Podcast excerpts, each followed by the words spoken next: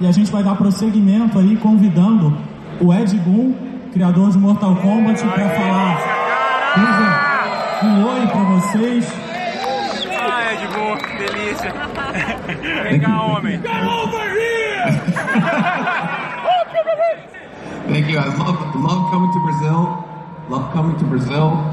Thank you for uh, welcoming me, and uh, we can't wait to see uh, how this show comes out. Thank you very much, Ed. E eu gostaria de convidar também o chefão da divisão Xbox, Phil Spencer, que vai dar um oi aqui para vocês. Obrigado, Brazil. So it's great to be back at BGS, one of my favorite shows of the year. You, the fans, make this uh, an incredible show. Let's have a great time this year. It's going to be fun. I've been inside. It looks amazing. Thank you. Thank you very much, Phil. E vou convidar aqui também para agradecer, para dizer um obrigado aqui para todos que estão presentes, o Kojima.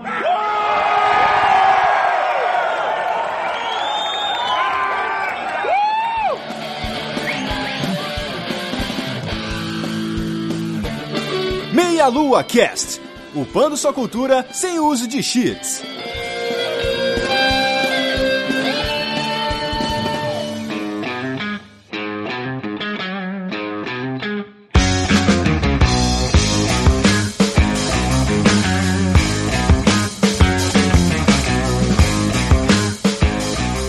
Saudações, queridos ouvintes. Estamos começando mais um Meia Lua Cast. Eu sou o André Bach, estou aqui hoje com Rodolfo Cunha, E aí, galera?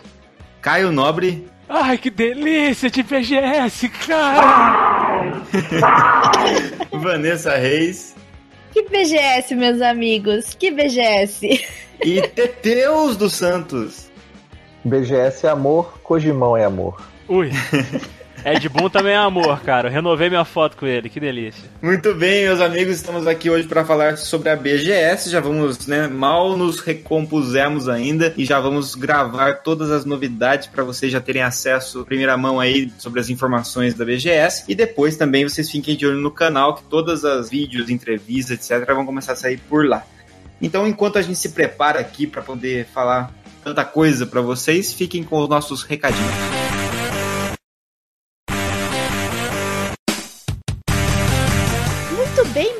Amigos, eu estou aqui para vocês com esse spot. né, Antes de começarmos esse cast sobre a Brasil Game Show, onde nós estivemos e foi um evento espetacular. Aqui é a Vanessa e nesse cast nós falaremos tudo o que nós sentimos na BGS, mas escutem o cast até o final, porque eu não estar aqui para falar disso, mas passar alguns recadinhos para vocês. O primeiro deles é que a Comic Con Experience está se aproximando aí. Já estamos praticamente há um mês e pouco, mais ou menos, do evento. Então, se você não comprou seu ingresso, compre, porque está se aproximando desse evento. E também, galera, o principal desse evento não será somente as atrações maravilhosas que teremos lá, mas teremos também, galera, o Encontro Nacional de Podcast, que será, estará na sua segunda edição. E estaremos presentes lá com o Meia Luz para dar um abraço em todos vocês. Então, se você curte essa mídia maravilhosa chamada podcast, vão lá nos encontrar, comprem seus ingressos, porque vai ser outro evento épico. E vamos para a CCXP. E também, gente, se vocês quiserem aproveitar e nos ajudar nesse projeto chamado Meia Lua, você pode ser um padrinho do Meia Lua a partir de um real por mês no cartão de crédito nacional, internacional e no boleto bancário.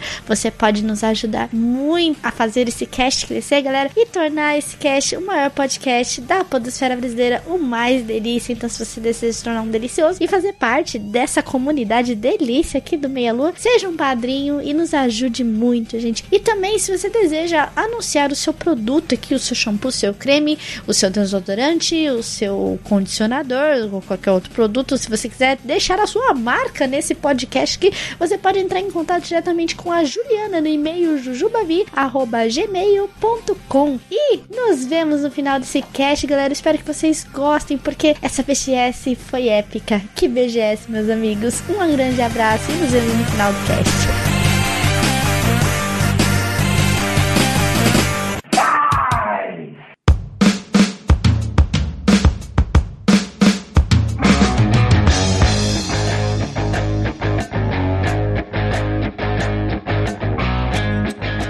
Bem, pessoal, depois de, aí de cinco dias de feira, né? Andando até fazer bolha no pé. Estamos aqui de volta.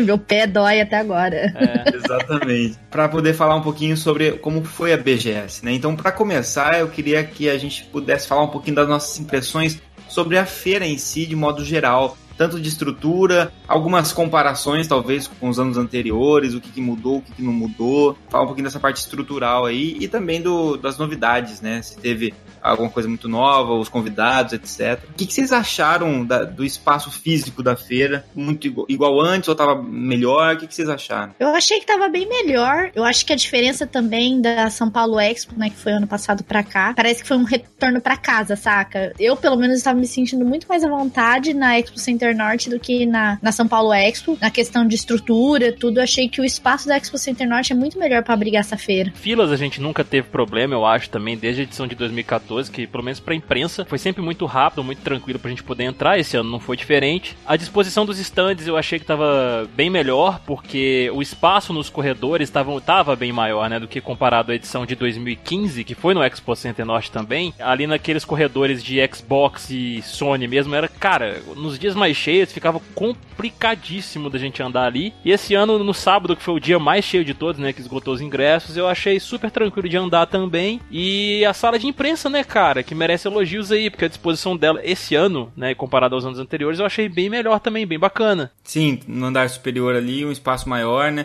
E bem dividida no, no, sentido de que você tinha uma área mais de convivência ali e o outro lado uma área mais para trabalho, com mesas e tal, né? Exatamente. Legal. É, eu só tenho, quanto à sala de imprensa, assim, acho que ela era, tava boa, ela era grande, mas mesmo assim acho que tinha muito mais gente do que pro tamanho dela. A BGS, ela tava liberando bastante credencial pra galera, isso é legal, até sites menores, assim. É que assim, na verdade, você não espera que todo mundo vá ficar lá em cima, né? O pessoal tem que ir pra baixo trabalhar, né? Se for todo mundo ficar lá em cima ao mesmo tempo, fica um negócio complicado, né? Então eu acredito que é. a, o tamanho tava ideal, né? Porque a gente também tem que trabalhar, né? né? Ficar só na sala de imprensa, né? Mas de qualquer forma, os nossos ouvintes, a grande maioria aqui, tá interessado em saber o que tava rolando lá embaixo, na feira em si. Então, de modo geral, pela feira tava tranquilo de transitar, né? Exato. Sábado foi o mais cheio de todos, que os ingressos se esgotaram. Uhum. E o que, que vocês acharam sábado? Eu não tava sábado, e como é que foi transitar por lá? Ah, eu achei super tranquilo, cara. Assim, igual eu falei, os corredores ali de Xbox e Sony que são os mais fervorosos ali pra galera, que o pessoal quer jogar COD, que o pessoal quer jogar os jogos Xbox também e tal. Fica muito mais aglomerado ali pelos campeonatos que eles fazem também nos estandes, principalmente Xbox que faz campeonato de PES e Killer Instinct durante o evento mesmo. Eu achei mega tranquilo e quem não quisesse passar por ali, você, podia, você tinha outros lugares ali também que você podia passar dando a volta, que não estavam tão cheios assim também. Apesar de o stand da Warner que tava próximo ali também ficar muito cheio. Então, assim, eu achei muito tranquilo. Óbvio que não tem como você esbarrar, não, não esbarrar numa pessoa uma vez ou outra, mas a disposição para mim tava tranquila. Eu achei que os stands se preocuparam, assim, de uma maneira interessante com o público geral, assim, nos dias cheios, em fazer atividades o tempo todo, sabe? Então, pelo que eu, que eu vi, assim, sempre tinha stand fazendo algum tipo de brincadeira, algum tipo de promoção, algum tipo de campeonato, e botando alguém ali no palco para dar uma animada na galera. Isso sempre teve, obviamente, né? Mas eu achei que com vários stands, até stands às vezes que eram um pouquinho menores em tamanho, o stand da Seagate, por exemplo, o stand da Casas Bahia, né? Que era engraçado Sim. você entrar na feira de games e se deparar com. Tinha um baianinho, né? Aquela capa do Battlefield. Isso, e bem é, legal que tinha um HoloLens ali, né, cara? Pro pessoal ficar brincando um contra o outro ali, Zé. Isso é muito legal. Sim, e tinha, a galera tava lá nos dias mais cheios, tinha uma galera animando e tal, o Ed Gama tava lá na. E outros stands, outras pessoas, muitos nomes que a gente conhece, inclusive, né? O Diogo Braga tava lá na Seagate. Então acho que isso foi legal porque ajudou a meio que distribuir a galera pela feira e fazer inserir a maior parte das pessoas em alguma atividade do que ficar apenas esperando em filas incansáveis, né? Então tava com uma pegada assim mais lúdica, sabe? Então a população que foi pai, que foi com filho e tal, tava, a galera tava bem feliz ali dentro, assim, se divertindo como se fosse um, um parque de diversões mesmo, sabe? Sim. É.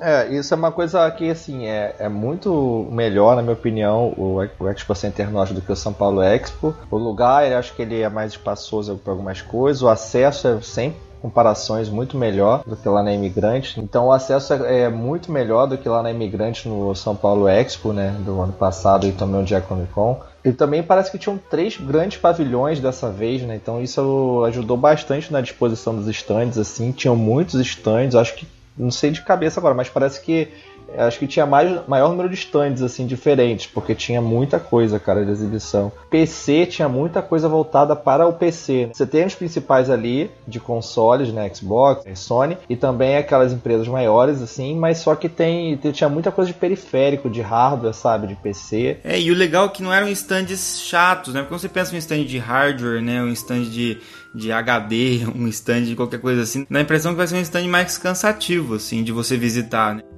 Mas não, eles se preocuparam em trazer jogos legais, né, pra galera testar, ver jogos atuais, né, rodando num, num PC, no, no, Master Race ali para quem curte, e por aí tá, por aí vai. Então, assim, sempre tinha alguém jogando alguma coisa e com espaço. Lógico, é impossível fugir de quando tem os grandes lançamentos, né, a galera se acumula mesmo. Mas eu acredito que até porque esse ano não tinha tantos grandes nomes na indústria de games assim, e nomes tão aguardados assim de jogos para serem lançados, né? Isso é uma coisa interessante que você falou, Bach, também essa questão dos jogos aí de uma determinada empresa, citando alguns exemplos aqui, né? O Assassin's Creed Origins, por exemplo, ele tava lá na Ubisoft. Mas as pessoas que queriam jogar o game poderiam ir no, no estante da, do Xbox também para poder jogar o game, ou os do Need for Speed, por exemplo, que tava na Warner, tinha ele disponível lá na, na Ace, COD mesmo, que tava na Activision, ele tava também na Sony, acho que ele tava em outro lugar também, então isso foi bem legal e deu para distribuir bem a galera com relação para eles não ficarem aglomerados, não instante só pra poder jogar aquele game, entendeu? Sim. É, que assim, eu falo assim, por mim, pelo menos, é, eu esse ano, eu não tava tão no desespero de querer jogar as coisas. Por dois motivos. Uma que eu queria curtir mais a feira, fazer as coisas que a gente tinha que fazer, né, nossos compromissos que a gente marcou do site,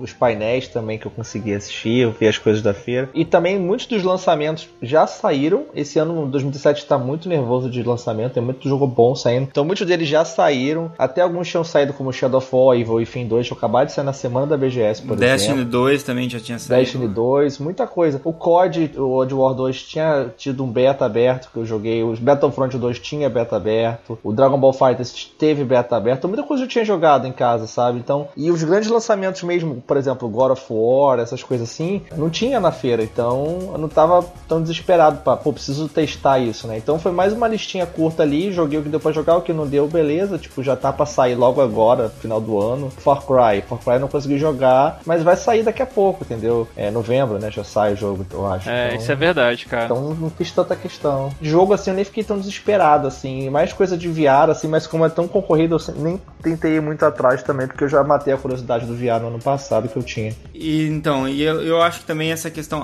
ano passado, por exemplo, né? O Brasil tava numa, numa recessão talvez maior do que esse ano, embora as coisas ainda estejam difíceis, né? Economicamente falando pro país, né? Sim. Mas é, tinha acabado de ter problemas mais sérios em termos da crise, era mais recente, né? Era notável a, a, a, dificuldade de investimento de algumas empresas, né? E esse ano parece que teve uma certa retomada desses investimentos. É, isso se reflete até na distribuição de um brinde, ou, né, de modo é, geral. A feira tava muito gostosa de, de, de, passear mesmo, assim, enquanto feira. Sim. Eu, todo mundo que foi mais a passeio, nossos ouvintes que receberam ingresso ganharam no, nas nossas promoções tal, alguns que levaram inclusive filho, etc. Estavam bem felizes passeando por lá, né? Se divertindo bastante, Exato. muita coisa para fazer e tal. Isso é bem verdade porque a feira tava muito cheia, igual a gente falou aqui, e caiu do feriado, como de costume já, a tradição, no dia das crianças, né? Pegou o feriado do dia 12 ali, então emendou aquele feriadão todo. Então tinha muita criança lá, você e não só criança, cara, você via pessoas de todas as idades andando pela feira. Você via crianças, adultos, jovens, adolescentes, é, neném, igual o Renato que levou lá. Não, né? você pegar o Renato, por exemplo, ali, que no dia que ele levou a filhinha dele, né? A filhinha dele com quatro meses, o Renato e o pai do Renato, né? Você tem ali três gerações é, visitando a feira e curtindo, achando legal a feira, né? Exatamente. Sim, o pai dele adorou a feira, tirando foto com os cosplay e tal, assim, todo animado. E é muito legal isso, cara, que às vezes a pessoa vai lá para acompanhar o filho, assim, e acaba se divertindo, se empolgando com as fotos. Tinha parede de escalada para o cara subir lá no Assassin's Creed, tinha escorrega lá na Nvidia, né, Caio? Exatamente. A feira estava aberta para todas as faixas etárias, do pequenininho ao mais velho, todo mundo podia se divertir. Isso eu achei espetacular. E o mais legal, né, cara? O Renato já tá ensinando a menina, né? caminho. Vamos para eventos de games, vamos gostar de videogames, vamos jogar jogos. Já foi a primeira BGS já dela e agora já tá ficando pronto pra entrar na equipe do Meia Lua em breve. Eu acho que ela devia sair até num Guinness da própria BGS, criança com, né, mais nova aí na BGS e tal. É bem possível mesmo, cara.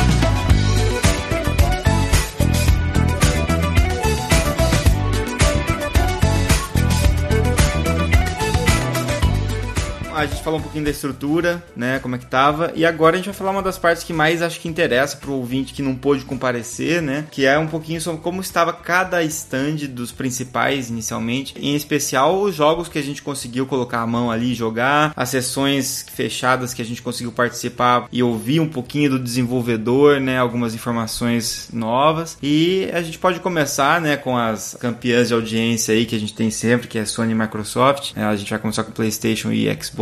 Vamos começar com com Xbox, que tava mais perto da entrada da feira ali, quando a gente chegava. Bora. Cara, o stand do Xbox, pra mim, ele, ele tá sempre sensacional. É muito bem construído, bacana, com aquele telão, aquele verde em destaque do Xbox, apesar dele ser, na, na sua maioria, preto, né? Uhum. É bem disposto ali com games como Sea of Thieves, que a gente teve a oportunidade de jogar. Sim. Já falando do game, é extremamente divertido, muito legal você jogar em cooperativo, né? Com a galera. Isso. Cara, uma coisa que tem que elogiar no stand do Xbox em relação ao Sea of Thieves é que, assim, era- seria um jogo muito complicado de você pegar o jeitão ali na hora com pessoas que você nem conhece, porque vocês caíram mais no mesmo time, né? Eu tava em primeiro ali na fila, eu caí na outro, com a outra galera, uma galera que eu não conhecia. Eu falei, puta, agora eu vou ter que ficar conversando, né? E com pessoas que eu não conheço, não sei como é que é o gosto de cada um. E aí tinha sempre um cara da Xbox comandando a galera ali com o áudio, Sim. né? Então ele fez um papel assim de, ó, vai lá, ó, alguém tem que ser o cara que vai comandar o barco, alguém vai ter que ser o cara que vai ter que mexer com as velas, alguém vai ter que ficar de olho ali se não vai bater em alguma ilha, alguém tem que ficar no mapa. É. E aí batia o barco, ah, tá enchendo de água, vamos lá, tem alguém tem que tirar água. Então essas coisas que às vezes acontecem quando você vai jogar um jogo na BGS, você tem pouco tempo pra jogar a sessão.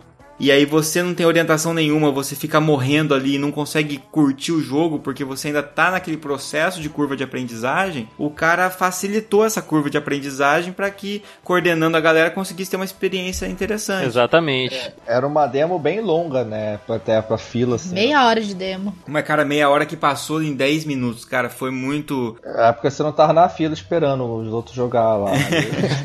eu, ti- eu estive na fila, cara. A gente ficou no último dia, eu, a Van, o Renato e o Rodolfo, a gente ficou lá pra poder jogar mais uma vez, porque o Renato não tinha jogado. Eu falei, não, vamos bora lá com o Renato pra gente jogar em equipe, né? A gente realmente sentiu como foi esperar na fila e foi bastante tempo, cara, que a gente esperou. Cara, mas com, de- com 16 consoles. E hein? 16, é 12 consoles, na verdade. Era 4 de um lado, 4 atrás e 4 atrás desse outro, dessa outra fileira. Eram quatro pessoas em co-op, né? Jogando ali com a, a sua guia ali, né? Que era o organizador do stand, igual você falou. No meu caso não aconteceu, mas vocês disseram que encontraram outros players, Sim. né? E lutaram com eles. Cara, foi muito legal, porque todo Eu mundo achei que meio, era sozinho. meio que se cruzou ali, porque o que aconteceu? É, a gente começou, no no meu barco, né? A gente começou ali e a ilha que a gente tinha que visitar buscar o tesouro tava próxima, diferente da ilha do, do Caio, do Rodolfo ali, que tava longe pra caralho. né? Tava longe pra Tava caralho. mesmo. Só que no caminho, enquanto a gente tava no trajeto da, da nossa, a gente passou pelo. Na hora que a gente pegou o nosso tesouro, a gente tava voltando, os caras estavam indo, eu acho. E aí eles viram a gente e começaram a meter bomba na gente, né? A gente teve que arrumar o barco lá, porque a gente tava sem canhão preparado e falou: não vai dar pra enfrentar os caras, vamos vazar que a gente já tá com o tesouro. Quando a gente chegou, na, na- atracou o barco ali e foi buscar o nosso tesouro, assim que a gente guardou o tesouro, veio um barco que tava atracando na mesma ilha, que era o outro grupo, que não era nem o que eu tava, nem o que os meninos estavam, que começou a destruir o nosso barco. Nossa, cara, aí a gente teve que se organizar muito e foi muito massa essa parte de você ter que coordenar um ataque, né? A defesa, na verdade. Aham. Então a gente ficava, não, alguém vai lá, traz bola de canhão aqui pra cima, vai enchendo, o outro vai lá e, a- e arruma o canhão.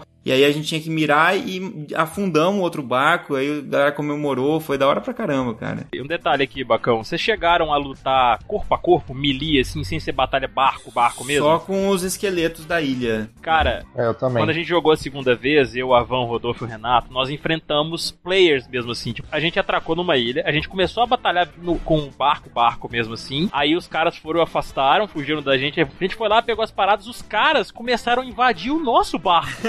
Entendeu? Eu, foi muito massa isso, cara, porque os caras começaram a invadir nosso barco e do nada, tipo, caralho, tem player aqui batendo na gente, Renato me avisou e tal. Fui lá atrás também, consegui matar um cara, Renato matou outro cara, não sei o que.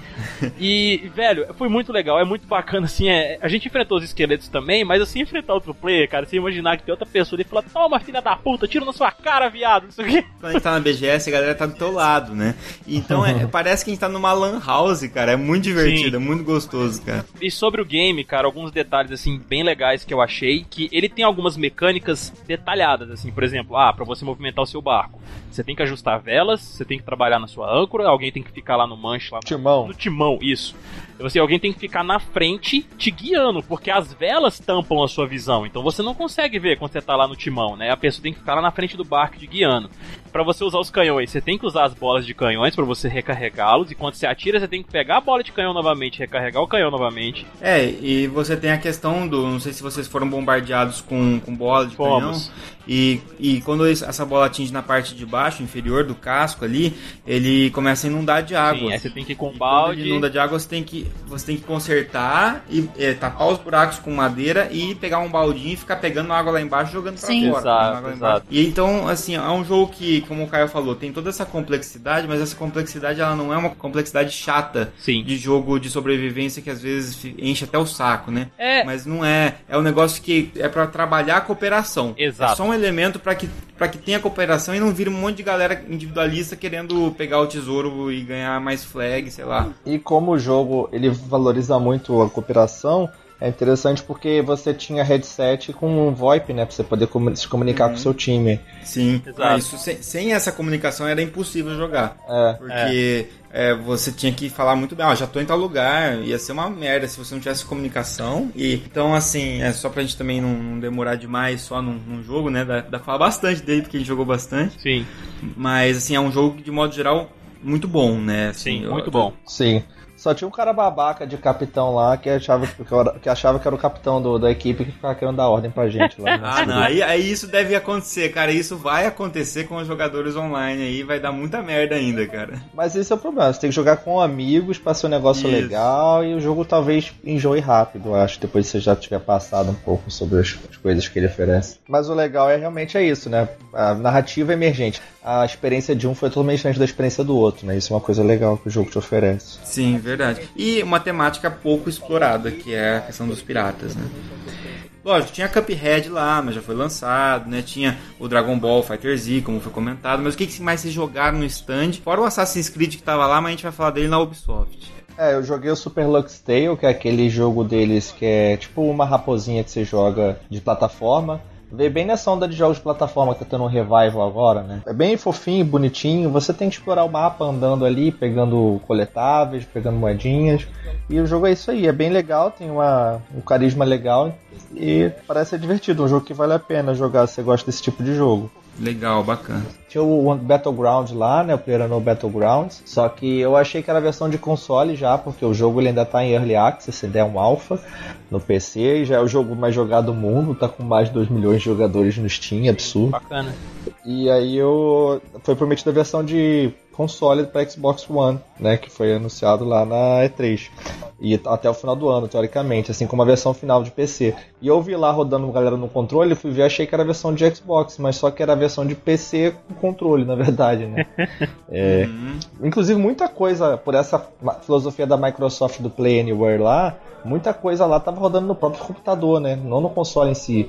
É, o, por exemplo, o Super Lux Tale eu joguei no notebook. E, e agora, outro Teteu, já tu falou do Player Unknowns, você conheceu lá o, o criador, não foi? Sabia que ele tava lá, ele falando no Twitter, só que eu não vi nenhum stand assim anunciando, olha, vai ter o Player Unknown, né? O Brandon Green no nosso stand. Então eu achei bem estranho. Eu falei, ah, vou procurar o cara aí, né? Aí uma hora até encontrei o Bruno Carvalho lá do 99 Vidas, do Reload, um abraço Bruno. E ele falou assim, pô, o pessoal tava jogando Battlegrounds lá e tava o criador passando do lado da galera assim, ninguém nem falou com o cara, ninguém nem sabe que é o cara. Aí eu, caralho, que merda. aí eu acabei de comentar isso com a Monique, aí eu vi o cara passando assim, o caralho, é ele ali, não acredito. Aí eu cheguei assim, Brandon, Brandon, aí ele olhou pra trás, o caralho, é ele mesmo. Aí fui lá, falei com o cara e tal. Realmente, a hora que ele passava e ninguém conhecia ele, ele era o player unknown.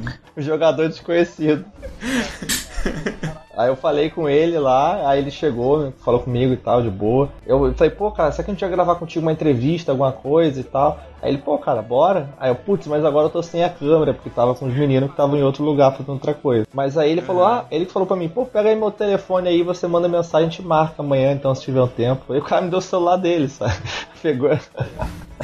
Eu, caraca, meu parça. Liga pro cara qualquer hora. Eu postei a foto no grupo de Battlegrounds, ela falou que parece que é meu irmão mais velho, que é igualzinho, falou que são irmãos perdidos. vamos, vamos dar um trote nele, vamos ligar lá e falar, ô, oh, vamos jogar Fortnite. É. é. Sacanagem. Eu tentei dar uma ligadinha pra ele, dar uma ligadinha pro seu lado. Ele falou, cara, eu queria dar uma dica aqui, dar uma sugestão pro próximo. Pô, nessa essa arma aí que tá muito forte, né? Mas só nossa, que nossa. acabou que não rolou de gravar com ele, porque eu mandei mensagem, só que eu não sei se foi direito para ele, se ele ia receber, sei que não, ou não respondeu mesmo. Mas aí não rolou de gravar, ele foi embora logo depois. E, mas enfim, foi legal a experiência, tem a foto aí. E o cara, gente boa pra caramba. E ele morou no Brasil, hein? Ele morou no Brasil, namorou uma brasileira, morou em Minas. Olha aí. É, e, e quem quiser ligar para ele, gente, 55577 delícia. Na Xbox, realmente, o, talvez o que tenha chamado mais atenção pra gente tenha sido jogar o, o Thieves, né? Lá no stand mesmo, né?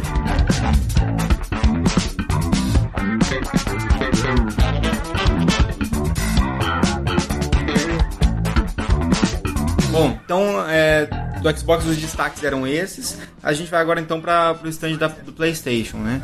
É, o stand do PlayStation estava diferente do ano passado em alguns aspectos. É, como sempre, ele tem uma aquela tela curva gigantesca que chama muito a atenção, cara. É muito legal aquela, aquela tela deles que eles fazem comprida, né? Uma super mega ultra wide screen ali. E ali tava tendo um espaço com os VR, né? Então o PlayStation VR tava com acho que oito estações, se eu não me engano, ali, com, com vários jogos diferentes, incluindo Resident Evil 7 e o Batman, né? Mas também outros é, VR. Renato acho que jogou um deles, eu não sei se alguém chegou a jogar nos outros dias. É, o, o Renato jogou o prequel do Until Dawn. Eu fiquei até de jogar, mas eu não consegui. É, o Impatient, é, esse aí, assim, é porque na Sony é, você tinha fila no primeiro dia de imprensa, né? E depois era pelo aplicativo, basicamente. Que ele tinha um aplicativo do PlayStation que você tinha que baixar. E você, quando abriu os horários, tinha que agendar lá para você poder marcar jogo, tinha, ou apresentação, ou VR. E era uma merda, cara. É meio zoado porque, assim, eu acho que muita gente não sabia que existia isso. Acho que só quem foi todos os dias que foi um dia lá e quebrou a cara, que no outro dia tentou fazer, né? Quem foi num dia só pra visitar se fudeu. Não, e o detalhe, cara, tipo, a gente. A gente mesmo foi descobrir depois, cara. A gente não sabia que tinha que usar esse aplicativo também. E outra coisa, tipo, os horários estavam pré-determinados pros games lá no aplicativo. Por exemplo, ah, horário de a partir de 3 horas para Detroit, por exemplo. Ele não, você não podia marcar, tipo, ah, cheguei lá, acabei de chegar na feira uma hora da tarde, já vou começar a marcar meu horário aqui para umas 4, 5 horas. Não tinha como, cara. Ele liberava para você só 3 horas da tarde para você marcar esses horários. Bom, imagina que você vai para jogar o jogo às 4 da tarde. Você chega lá uma da tarde, todo mundo já chegou meio dia e meia e já lotou todos os horários. Aí você fala, pô, não vou ter chance de jogar, né? Então o cara esperava até as 3 para conseguir ter uma nova leva de chances, né? Mas eu acho assim, cara, eu acho que isso foi meio chato, pelo menos é. para mim, porque, por exemplo, a gente tava lá como imprensa, então a gente tava trabalhando também, né? Fazendo a cobertura do evento. Então, assim, cara, eu não tinha pego o papelzinho ainda para poder fazer os testes, né? Aí o que eu fiz? Ah, vou baixar o aplicativo aqui, vou esperar até, até as 3 horas e vou fazer marcar o, o Detroit pra poder jogar. Aí, cara, quando a gente tava meio ocupado e tal, passou 5 minutos depois das 3 horas lá, eu falei, caraca, passou 5 minutos, deixa eu abrir o aplicativo aqui e marcar. Já tinha esgotado tudo. Saca? Então, assim, eu achei que a estratégia do aplicativo não foi, não foi bem aplicada, cara. Eu acho que a Sony pecou nesse aspecto aí. É, eu acho, na verdade, o maior problema é para própria. Eu acho que em termos de organização a ideia é boa e, lógico, tá usando a tecnologia a favor de organizar melhor a feira, o que tem tudo a ver com uma feira que é tecnológica. Mas é, eu acho que isso, de certa forma, também é, é, tira o pessoal do stand, entendeu? Se você tem uma fila lá, é, o cara tá na fila e tá de saco cheio na fila, tá. Ele podia estar tá fazendo outra coisa se tivesse horário marcado? Podia. Então, assim, a, a, intenção da Sony achei que foi muito boa. De liberar o cara da fila para ele poder chegar lá só na hora que ele marcou e pronto, sabe? É ótima essa ideia. Só que ao mesmo tempo eu acho que isso prejudicou o próprio stand, porque o cara fica longe do stand, não vê direito as coisas que estão acontecendo lá, porque ou ele conseguiu marcar então ele sabe exatamente a hora que ele tem que chegar lá para jogar, ou ele não conseguiu marcar e ele não vai nem passar perto, entendeu? É que no VR, no VR eu acho que era uma estação para cada jogo. Então você marcava o jogo específico, né? Por exemplo, é, eu marquei no último dia, eu consegui marcar o Impatient lá e deixei a Monique jogar porque era jogo de terror, né? A Monique lá do database. Mas, por exemplo, tinha estações, por exemplo, Detroit, vamos dizer que tinha, sei lá, quatro consoles rodando. Então, sei lá, dois são pro aplicativo, os outros dois é de fila. Eu acho que eles meio que dividiam assim, porque sempre tinha fila. É uma ideia experimental, ela precisa ser é, melhorada. É. Mas assim, falando dos jogos, pra gente não gastar muito tempo só com essa informação, Então, dentre os games que estavam lá, eu tive a oportunidade de testar o Detroit, né? Eu consegui jogar ele lá rapidinho. Eu fiquei um pouco frustrado porque foi aquela mesma demo que eles já mostraram pra gente do Connor, né? Um dos personagens lá. É, naquele prédio onde o, o Android lá ele pira o cabeção e fica na beirada do prédio lá com a menina e tal, e você tem que investigar o lugar pra depois você tomar uma melhor decisão lá com ele, né? Assim, eu fiquei frustrado, não porque foi ruim nem nada disso, não, é porque eles poderiam ter colocado uma demo diferente, entendeu? Pra gente poder jogar, já que essa eles tinham Sim, mostrado sim. no ano passado, pra gente até na- nas portas fechadas, né? É, em suma, foi legal, né? A gente participar ali da demo e fazer a investigação por nossa conta e é, guiar o processo, né? A partir do que a gente foi descobrindo e tudo mais ali. E a minha, a- a- o final, né? O, o que resultou das minhas escolhas ali foi diferente do que eu vi nas demos, inclusive, né? Porque das demos que eu vi, eles matam o Android, eles acontece uma parada lá, acho que o Condor puxa a menina, eles atiram no Android, ele morre, né? E no final, o que eu consegui fazer de fato, eu consegui salvar a menina, né? E só que o Connor, o personagem que eu tava usando, ele caiu junto com o cara. Eu tipo, eu consegui puxar a menina e na hora que eu empurrei o cara, o Connor caiu junto. Aí tipo, encerrou a demo ali, entendeu? Foi bem legal, cara. E pelo jeito o jogo ele realmente vai ter diversas escolhas pra você fazer e vai ser naquele mesmo esquema do Heavy Rain, né? Se um personagem seu morrer, acabou, ele morreu mesmo. Funcionou bem pro Heavy Rain e que perdeu um pouco a força no Beyond Two Souls, principalmente porque não tinha essa possibilidade de personagem morrer. Sim, eu particularmente gosto muito, cara, dos games da Quantic, da Quantic Dream. Eu tô querendo Ah. muito, cara, ver como é que vai ser essa história. Principalmente porque tem outros personagens lá, Uhum. inclusive as portas fechadas que tava tendo. Tava tendo Detroit também, né? Eles mostraram uma nova demo lá, parece que com outro personagem que, inclusive, no, no- no- nas estações do Detroit, tinha esse personagem na parte de baixo, lá na plotagem que eles fizeram na, na estação, entendeu? Tinha esse personagem lá. Legal, legal. Então, tô esperando muito, cara, pelo Detroit. Fiquei um pouquinho chateado com, com a Sony também. Desculpa, Sony, mas, pô, sacanagem. Vocês não levaram meu God of War, velho. Porra, cara. E assim, já disseram que ele sai primeiro semestre do ano que vem, né? Sei lá, não sei se é no primeiro trimestre ou no segundo trimestre do ano que vem, mas disseram que ele sai até o meio do ano, entendeu? Então, pô, eu achei assim, eles podiam ter levado pelo menos uma demozinha jogável. É, o único Kratos que a gente viu lá foi o cosplay, né? Só. Tava foda pra caralho, inclusive. Tinha, tinha dois Kratos, tinha o cosplay e tinha o, o dublador do Kratos, Ricardo Juarez. Exatamente. Exatamente, cara, muito legal. Eu fiquei chateado mesmo, decepcionado com relação a isso, so- somente do PlayStation, né? Né? Enfim, a- o stand da Sony ele não tinha muitas novidades, a não ser a parte da, da- dos, dos VR que estavam com vários jogos, coisa que no ano passado só tinha a porta fechada pra Batman, né? É que o VR, assim, o VR de jogo que ele trouxe teve umas coisas legais. Tipo, teve esse Impatient, que é o- um jogo da Supermassive lá Games, que é empresa que fez o Until é um prequel dele que é bem interessante, né? Você tá tipo num manicômio e tal, bem maneiro assim, mas acontece muita coisa. Você fica mais sentado na cadeira de roda, fazendo, vendo as coisas ao seu redor. Tinha o Star Child, que é bem de plataforma com VR, que é bem legal. E tinha também um que eu tava muito interessado em jogar, que é o Moss, que é um que é um ratinho que você joga é de plataforma, que você controla um ratinho muito bonitinho, enquanto você vai olhando assim, enquanto você vai é, com VR e vendo ele fazer as paradas. Na hora que você tem que mexer a, a câmera com o seu rosto pra poder ver como é que tá acontecendo, o que, tá- o que, que o ratinho tá fazendo. Então, assim, Sony e Microsoft estavam ali com, com seus estantes e, e- e ju- justamente talvez por não ter tantos nomes de peso da- dos dois, né? Tinha o Sea of Thieves, mas assim, não era um nome que igual você pensar num Halo, né? Igual você pensar num Gears of War. E a mesma coisa na Sony, não, não tinha lá o God of War, etc. É, muita atenção acabou sendo disper, dispersada, inclusive foi muita gente pra Ubi, né? Muita gente pra Warner, muita gente pra, pra própria Activision também.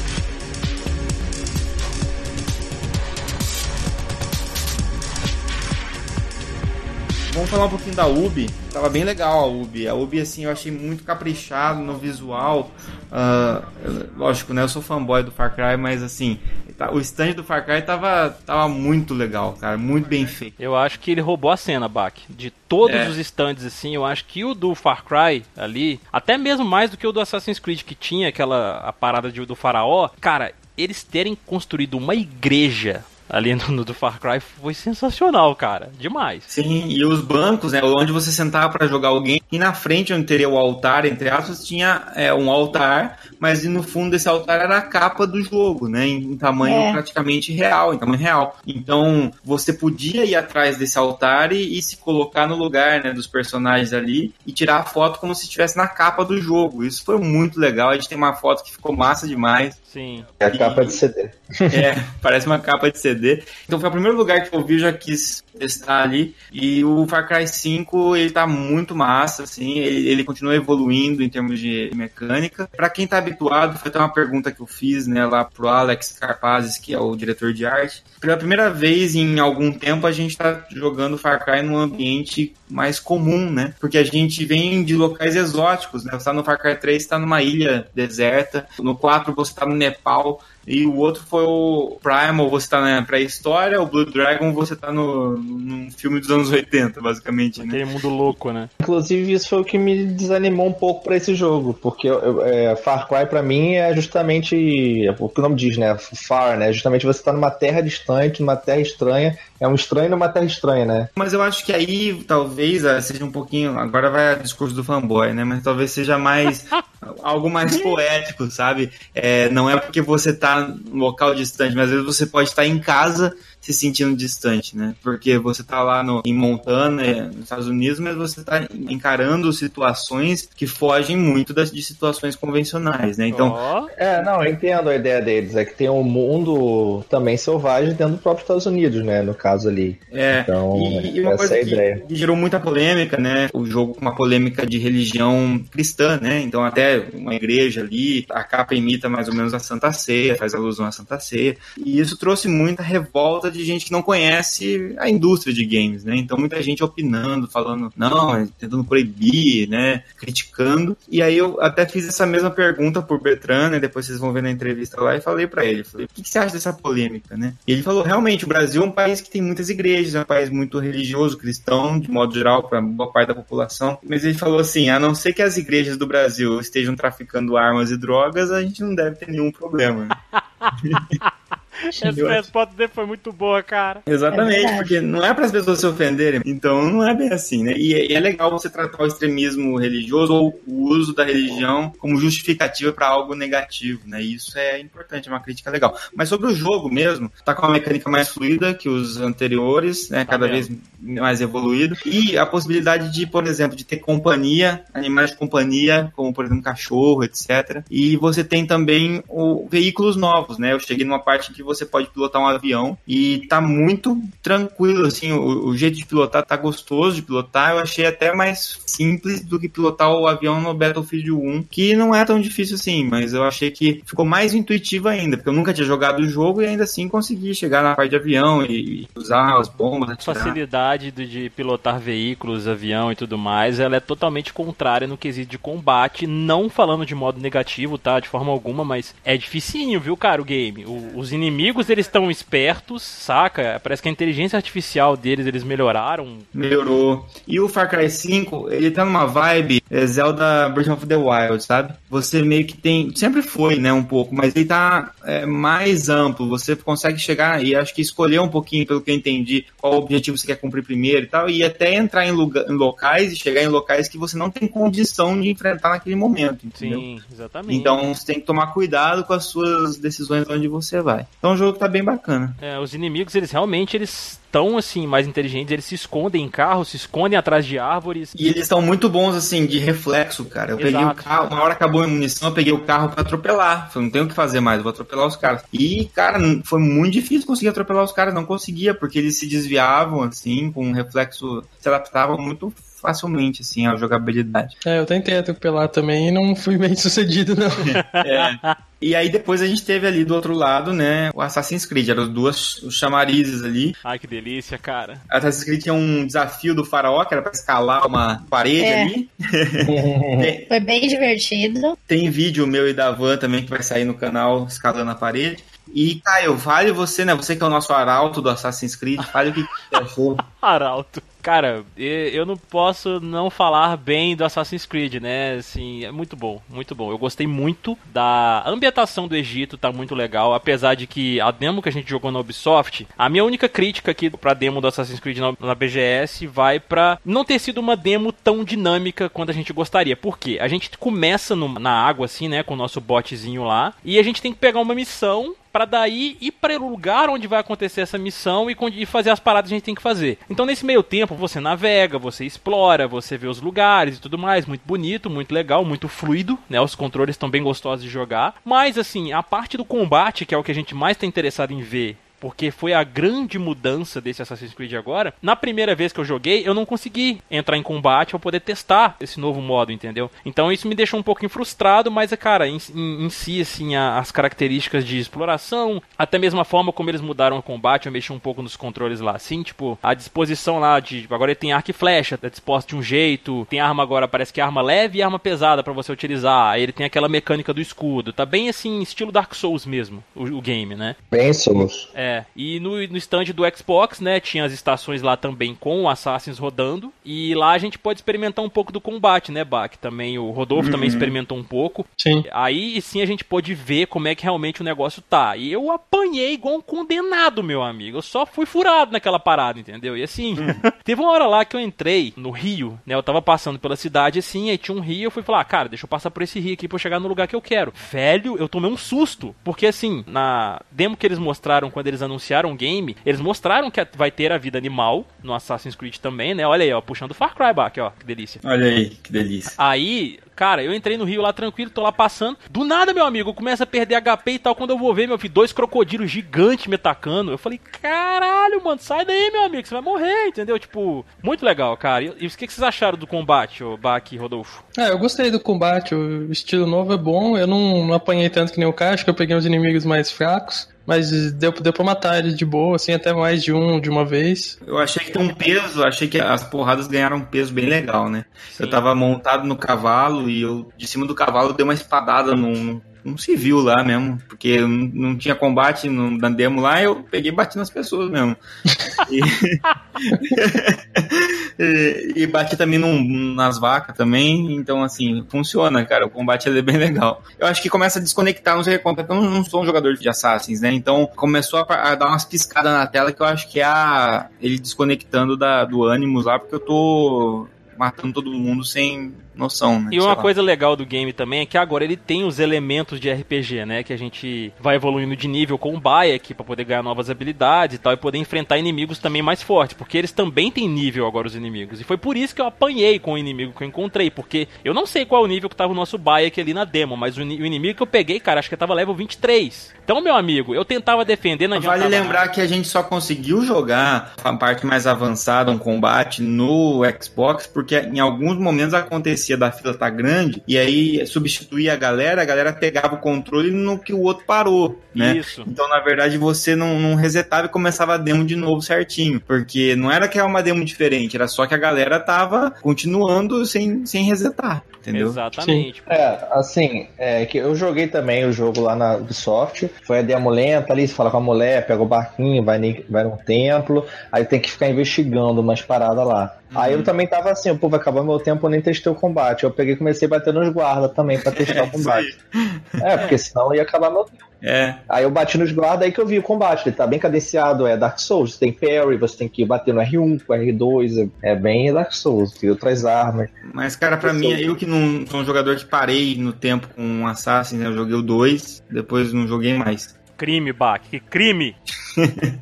Então, pra mim, eu achei, senti um salto absurdo, mas é que eu não fui acompanhando a evolução. Mas eu não sei se aquilo é o Egito mesmo. Eu acreditei que aquilo é o Egito daquela época, sabe? Porque tá muito bem feito, muito bem povoado, bem viva a cidade. É, em alguns momentos eu tava fazendo parkour e andando e de repente eu ouvia uma mulher cantando uma música na língua nativa, né? E aí você vai lá e, e você percebe bem pelo som, né? 3D ali que você vê que tá mais perto de algum lugar e tá, a pessoa tá cantando. Quer dizer, as coisas não estão ali só para o personagem, né? Onde ele passa. As coisas estão acontecendo independente do personagem estar estar lá ou não. E isso é muito legal. Acho que isso. Eu achei ele muito colorido, bem ambientado mesmo. Ficou muito bonito o novo Assassin's Creed, cara. Eu tô bem ansiosa pra ver o que, que eles estão separando pra galera aí com esse jogo novo. Só um detalhe é que, assim, é, o Assassin estava muito bonito e ele estava rodando no Xbox One X. Perguntei lá o carinha lá do stand, lá, da Ubi, no caso, estava rodando. Era que o X ou era o S? coisas-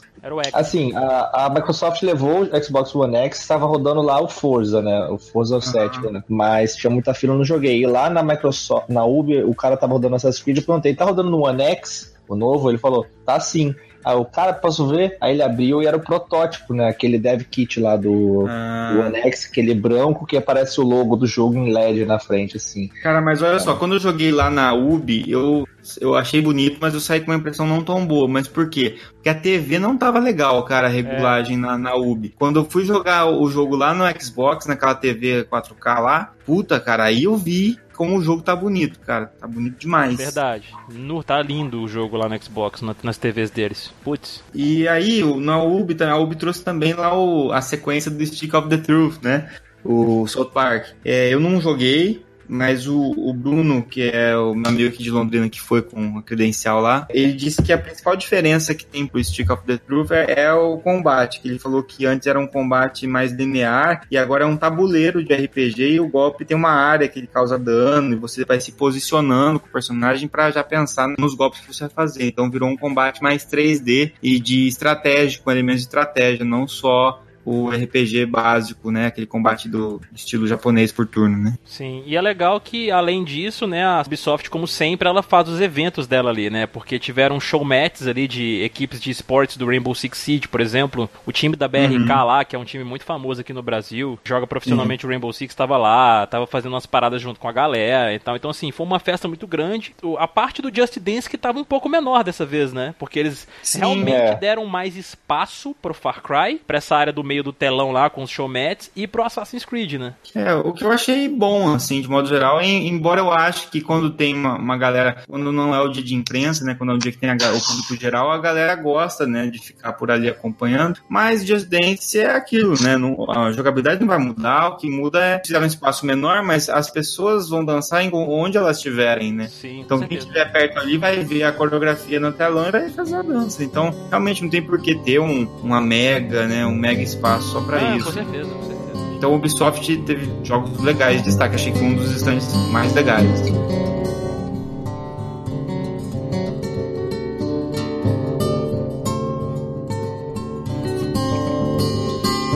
O Warner, o que a gente teve de bom na. O stand da Warner, que, né, pra quem não sabe, sempre traz junto Warner, EA e Capcom, né? Exato. A gente teve diversos games lá, alguns que já saíram, inclusive, igual o Teteus falou, tinha o Shadow of War lá que tinha acabado de sair, tinha Injustice, tinha outros games lá também. E a gente teve a oportunidade de testar o Monster Hunter lá, né? Em, Sim. em juntos. em Jogamos o co-op. todos nós, né? Exato. E realmente foi uma experiência incrível. Eu gostei muito, cara. Muito. Tem que encarar ele como um MMO, mais ou menos assim, né? Não exatamente do jeito que é o Massive, né? Do jeito que é o, sei lá, um World of Warcraft, sei lá. Mas para essa característica de MMO que ele tem, ele é um jogo muito, muito evoluído, assim, em termos de, de combate, em termos de movimentação dos personagens, é, ambientação, gráfico. É preciso pensar, obviamente, um MMO free to play lá que você compra ou que você paga uma mensalidade, uma coisa assim. Ele não tem essas características de um jogo AAA com alguns refinamentos, assim, né? Porque essa possibilidade de você juntar grupos, né, guilds, assim, poder ir até algum lugar, mas grupos pequenos, é muito legal. É, o problema foi que a gente sentiu, eu e o Rodolfo, inclusive, a gente tava com armas de longo alcance, que eram armas de tiro mesmo, inclusive, né? Ah, tá. Era difícil de sentir, porque a gente atirava e eu sentia o, o impacto da arma para o personagem. Então, o quanto o personagem, o recuo da arma, o, o peso da arma, mas eu não sentia isso pro inimigo.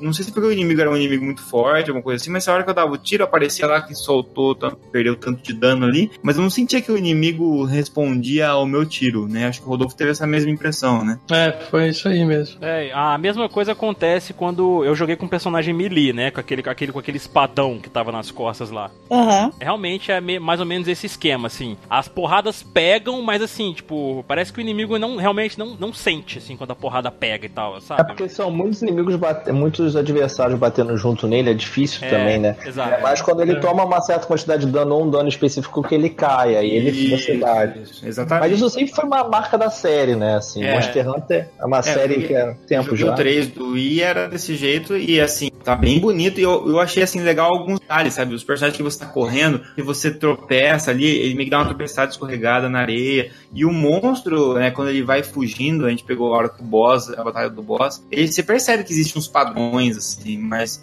ainda assim ele, ele é visualmente muito natural. Né? O cara É. tá andando, ele tropeça, ele cai igual um animal acuado mesmo, e depois ele ataca. Muito, legal. Mas assim, É tem um que, assim, detalhe também eu- no modo de combate que a gente falou aí, com relação a esse negócio de sentir as porradas. Igual, esse monstro que a gente enfrentou, na cabeça dele era uma parte mais dura, uma parada que você não conseguia Sim. bater pra poder tirar dano. Então, quando, por exemplo, quando eu ia bater com a espada lá, tipo, dá, aí ali dava pra você sentir, porque batia e voltava. Você não conseguia bater, fazer o dano no inimigo ali, Ah, entendeu? por isso que eu fui um retardado e fiquei dando tiro na cabeça do bicho lá e não É. não sabia nada. Olha, o Bach não contribuiu pra gente. É, É. foda, hein? Eu percebi que na cabeça não tava dando dano, eu começava a ir nas pernas dele, mas teve uma hora que atrás das pernas já não tava mais dando dano também. Você tinha que ir no corpo direto dele. É que assim, esse jogo eu joguei lá, eu consegui lá dentro testar junto com o Fabão lá da Capcom, né? Então ele tava explicando algumas coisas. A gente jogou uma parte solo, que é esse bicho de lama, né? Um bicho marrom.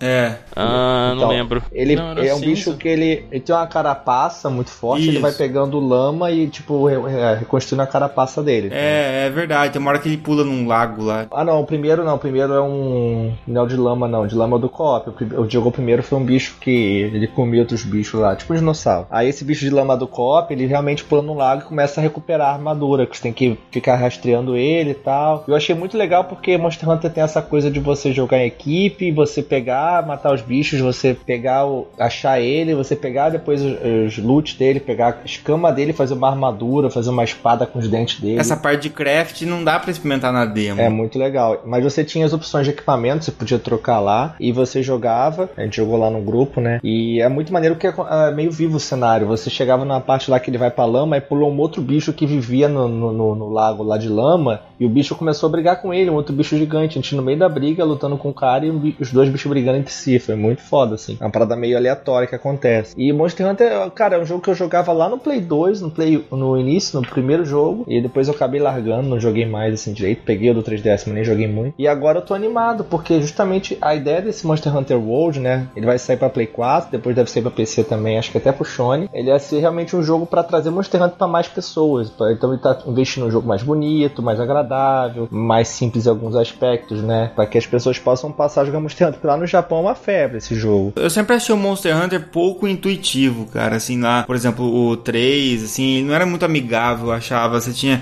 o jeito de você montar, começar a task e tal, as missões. É a mesma coisa aconteceu também na BGS, né? Na hora de montar, a gente saiu andando lá, que nem um retardado, só que tinha que conversar com a mulher lá, e daí tinha que entrar, e isso aqui. Os, o cara do stand até perdeu a paciência com a gente. Falou, pô, tem que entrar aqui, caramba. Mas aí é uma questão assim, de, lógico, você não tá com o jogo que você comprou em casa pra ver com calma. Você tá no meio da galera ali, tem que fazer rápido. E aí é a necessidade de um alguém pra te orientar, igual aconteceu no Sea of Thieves ali, entendeu? É, exatamente. E E, co- faltou um pouquinho isso. e como assim, Ivan, você não é caçadora de monstros? Você caça monstro também. Pokémon, né? Pokémon, caralho.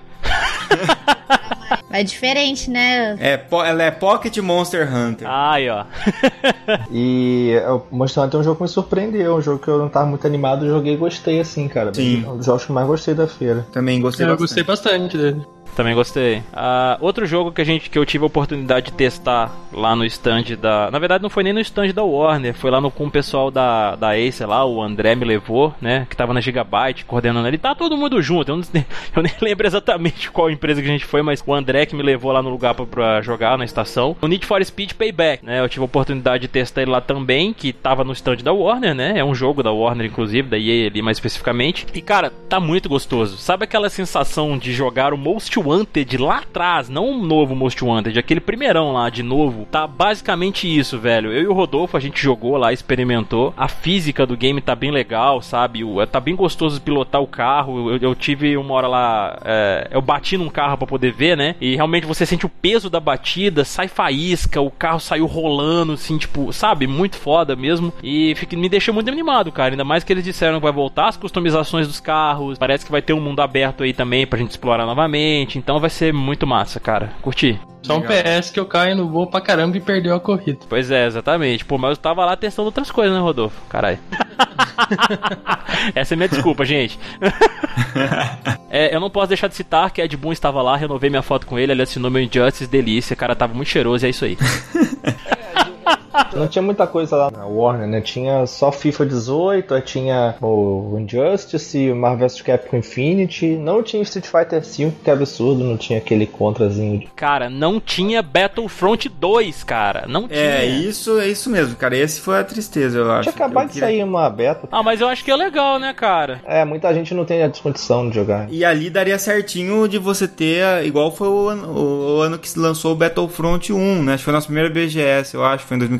Também tinha acabado de sair um beta e também liberaram lá o beta. E foi muito legal jogar lá, porque os caras fizeram uma, uma LAN ali que deu para jogar, né? Então acho que falt, isso aí faltou. É. Mas de qualquer forma, assim, a gente não tá citando alguns jogos, como a gente já comentou aqui, porque já são, foram lançados, que nem tinha o Marvel vs Capcom Infinity, né? Isso aí a gente tem até vídeo no canal já, a gente jogando multiplayer, então... Shadow Fox agora. Tem... Exato, tem vídeo também no canal. Então a gente tá focando aqui para dar tempo de falar na, nas novidades que a galera não conhece ainda que a gente pôde entrar em contato. Fantasma.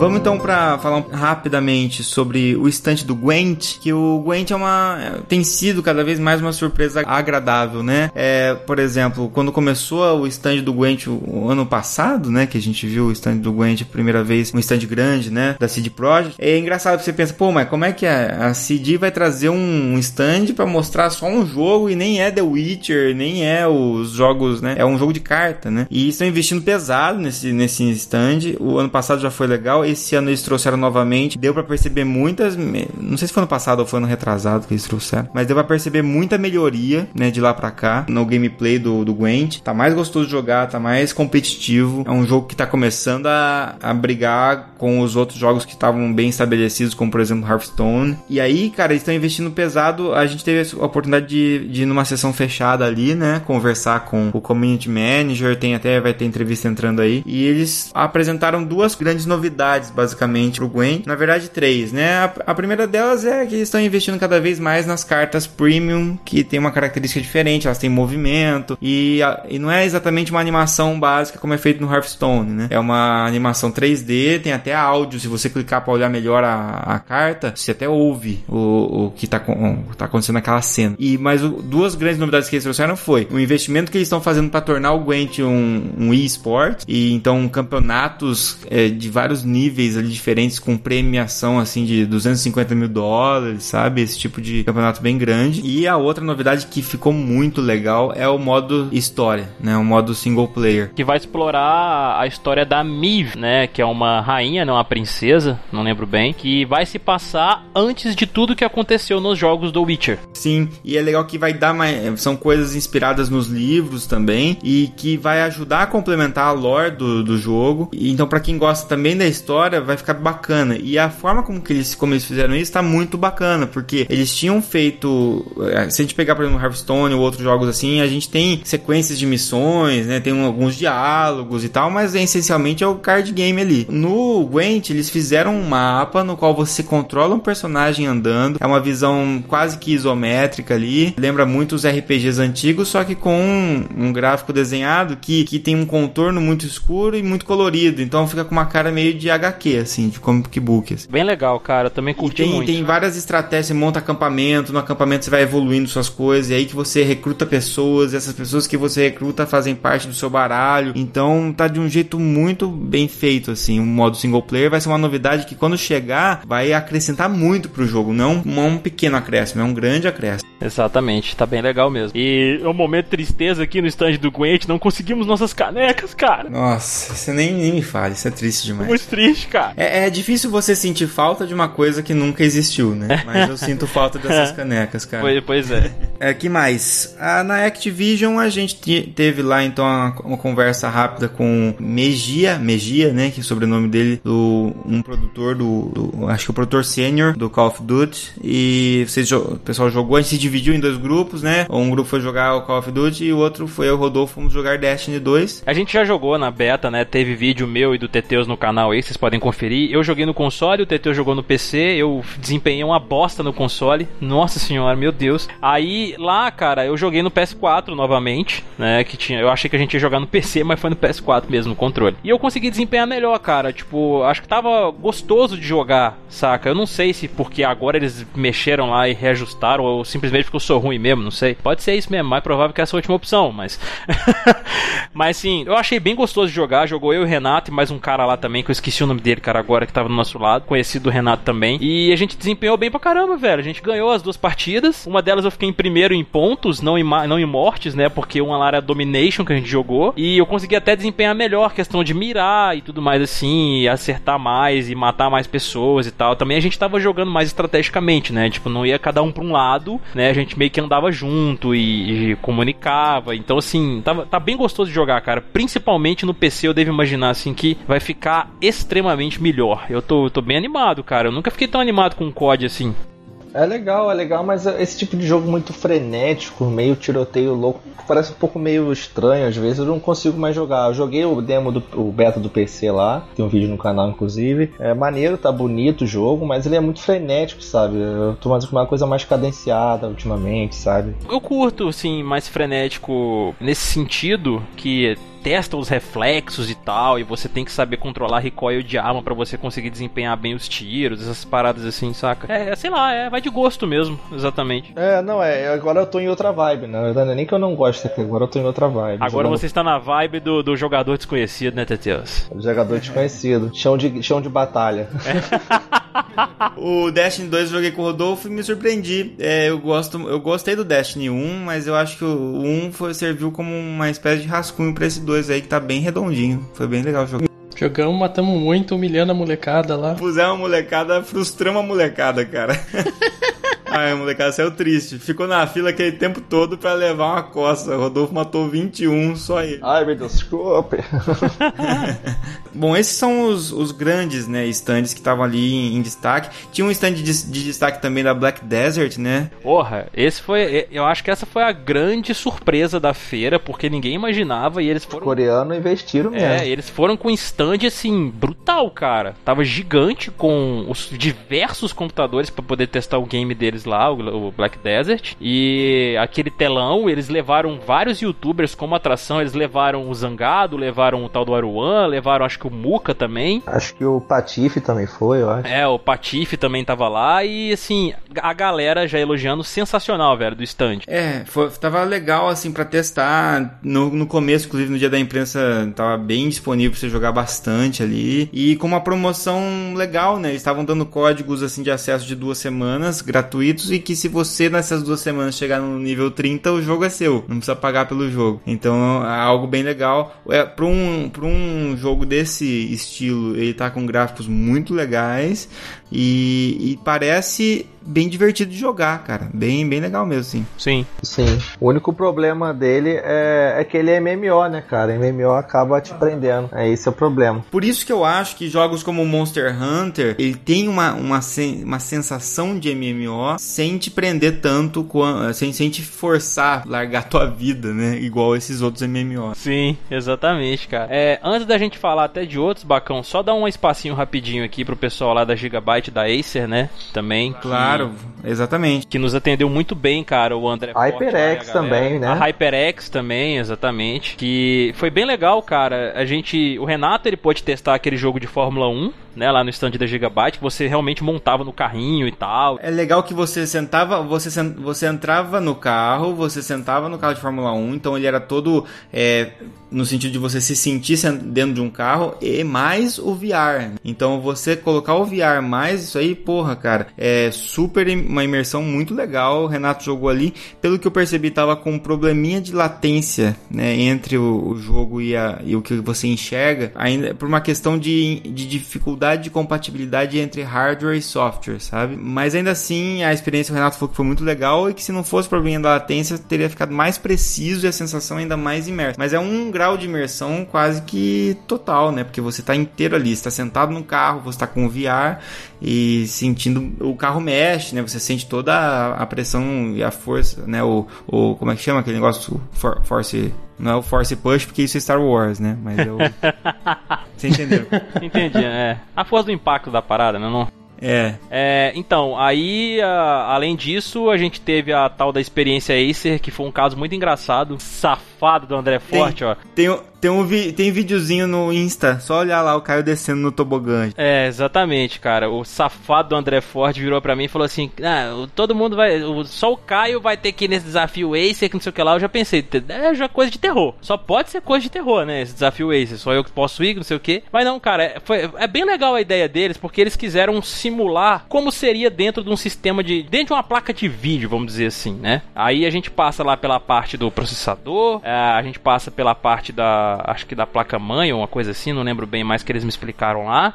E você tem a parte do sistema de refrigeração onde teria também esse escorregadorzinho, né, que é ali que você desce. E é basicamente isso, cara. Eu achei que eu ia me fuder quando eu subisse no negócio lá, porque, né, achei que ia ter alguma coisa de viário, terror ou qualquer coisa do tipo assim, mas não, você passa por ali e o negócio mesmo, o tchan da parada é você descer naquele, naquele escorregador que tem ali, né, e você cai nas espuminhas. Aí, velho, vocês viram, né, eu saí de lá tremendo, cara, depois. Sim, porque você imaginou que fosse ainda ter alguma coisa ali para te sacanear, né? É, exatamente, mas não, era só para me verem tendo dificuldade de sair das espuminhas. Safado esse forte.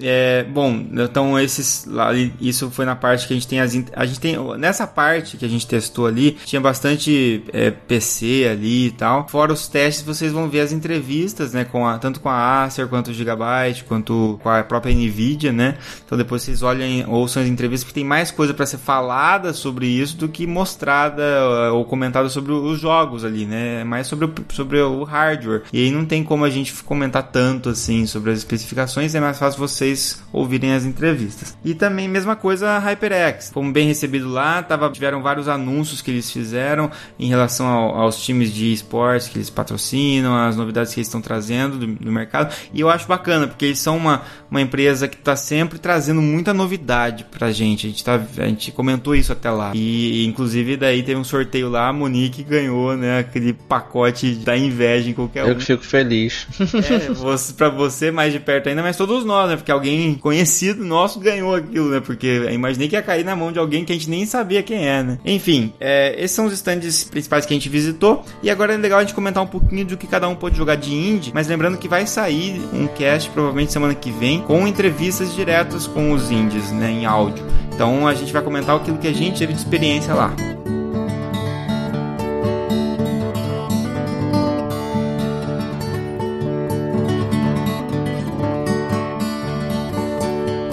Bora falar dos indies, vocês acharam? Começando aqui pelo No Heroes Here, né, Bacão? Que a gente teve a oportunidade Nossa. de jogar, cara. Nossa, que jogo divertido esse, cara. Muito bom. Muito velho. bom. Um jogo de colaboração. É, é meio de um jogo assim onde você tem que proteger a sua torre, né? E você tem algumas coisas que você tem que fazer que é pegar alguns materiais para você produzir bola de canhão, né? Produzir a pólvora, colocar no seu canhão, atirar e você tem que limpar o seu canhão novamente para você colocar a, a munição dele novamente. Então é basicamente isso que você faz. Porém, o negócio tá aí, né, cara, na colaboração, porque são dois lados aí que vêm inimigos e você junto com o seu amigo, vocês têm que conversar, realmente colaborar aí. E tipo, ah, enquanto faz um, um faz pólvora, o outro faz bola de canhão, aí vai tacando um do lado pro outro, porque não tipo, não é tudo organizadinho de um ladinho onde fica fácil para todo mundo fazer. Não, você tem um lado lá que tem as paradas, as fornalhas, os negócios pra você fazer as coisas e do outro lado tem, tem a munição, tem os materiais para você fazer. Guardadas as devidas proporções, a sensação de cooperação foi muito parecida com a do Sea of Thieves. Exato. Cara,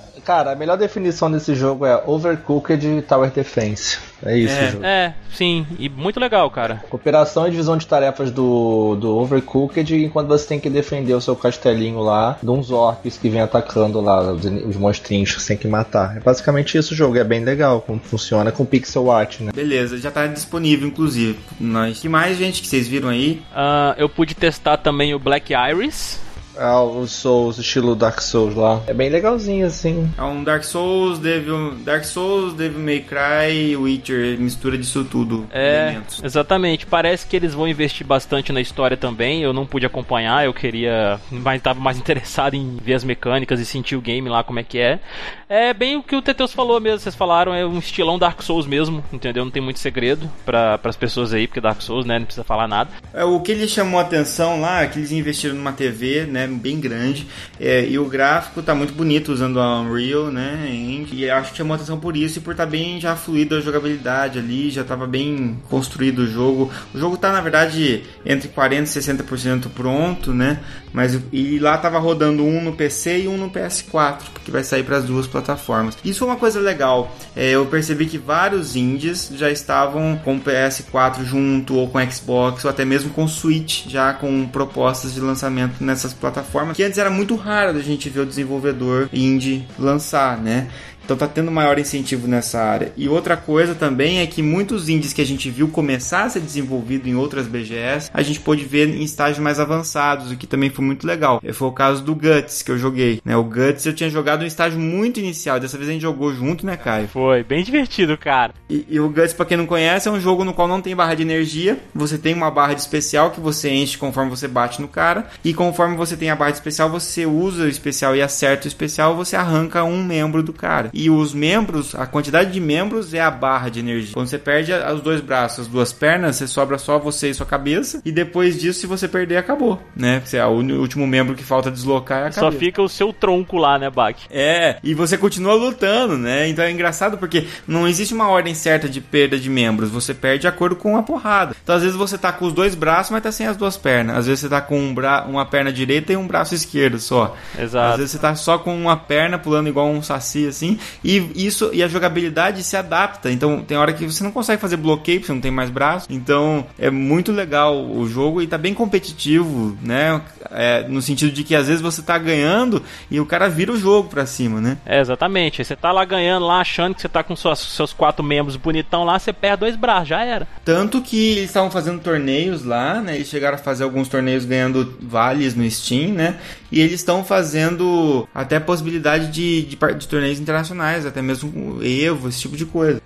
Exatamente, cara. Bem legal, bem divertido mesmo. Ah, só um detalhe rapidão aqui, um PS. Eu derrotei o boss do Black Arrow. Olha aí. Boa. Voltando no outro, né, que a gente tava falando. Mas teve o, o, Evo 2017, eu acho que já teve o Guts lá. Então, bem bacana. Tem também o Trajes Fatais, que a gente também bateu um papo lá com a galera, que é o, aquele jogo de luta estilo antigo, né?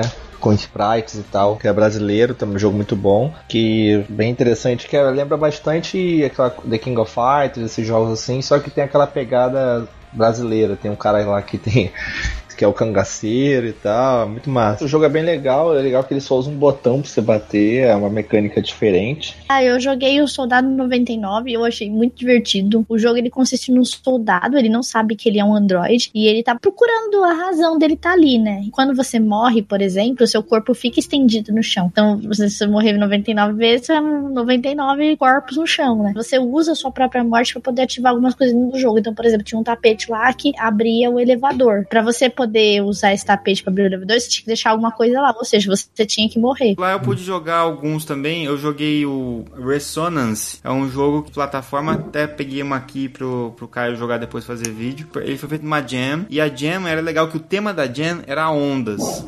Né? Então a galera foi muito focado em onda do mar, mas os caras pensaram, por que não ondas sonoras, né? Muito legal a ideia deles. E aí o que, que eles fizeram? Você tem um jogo de plataforma, você vai andando com o seu personagem, você pode pular e tal, andar, e tem espinho, tem barreiras, igual qualquer jogo de plataforma convencional, só que para você conseguir ativar determinados elevadores, plataformas ou até quebrar objetos, você tem que usar a sua voz.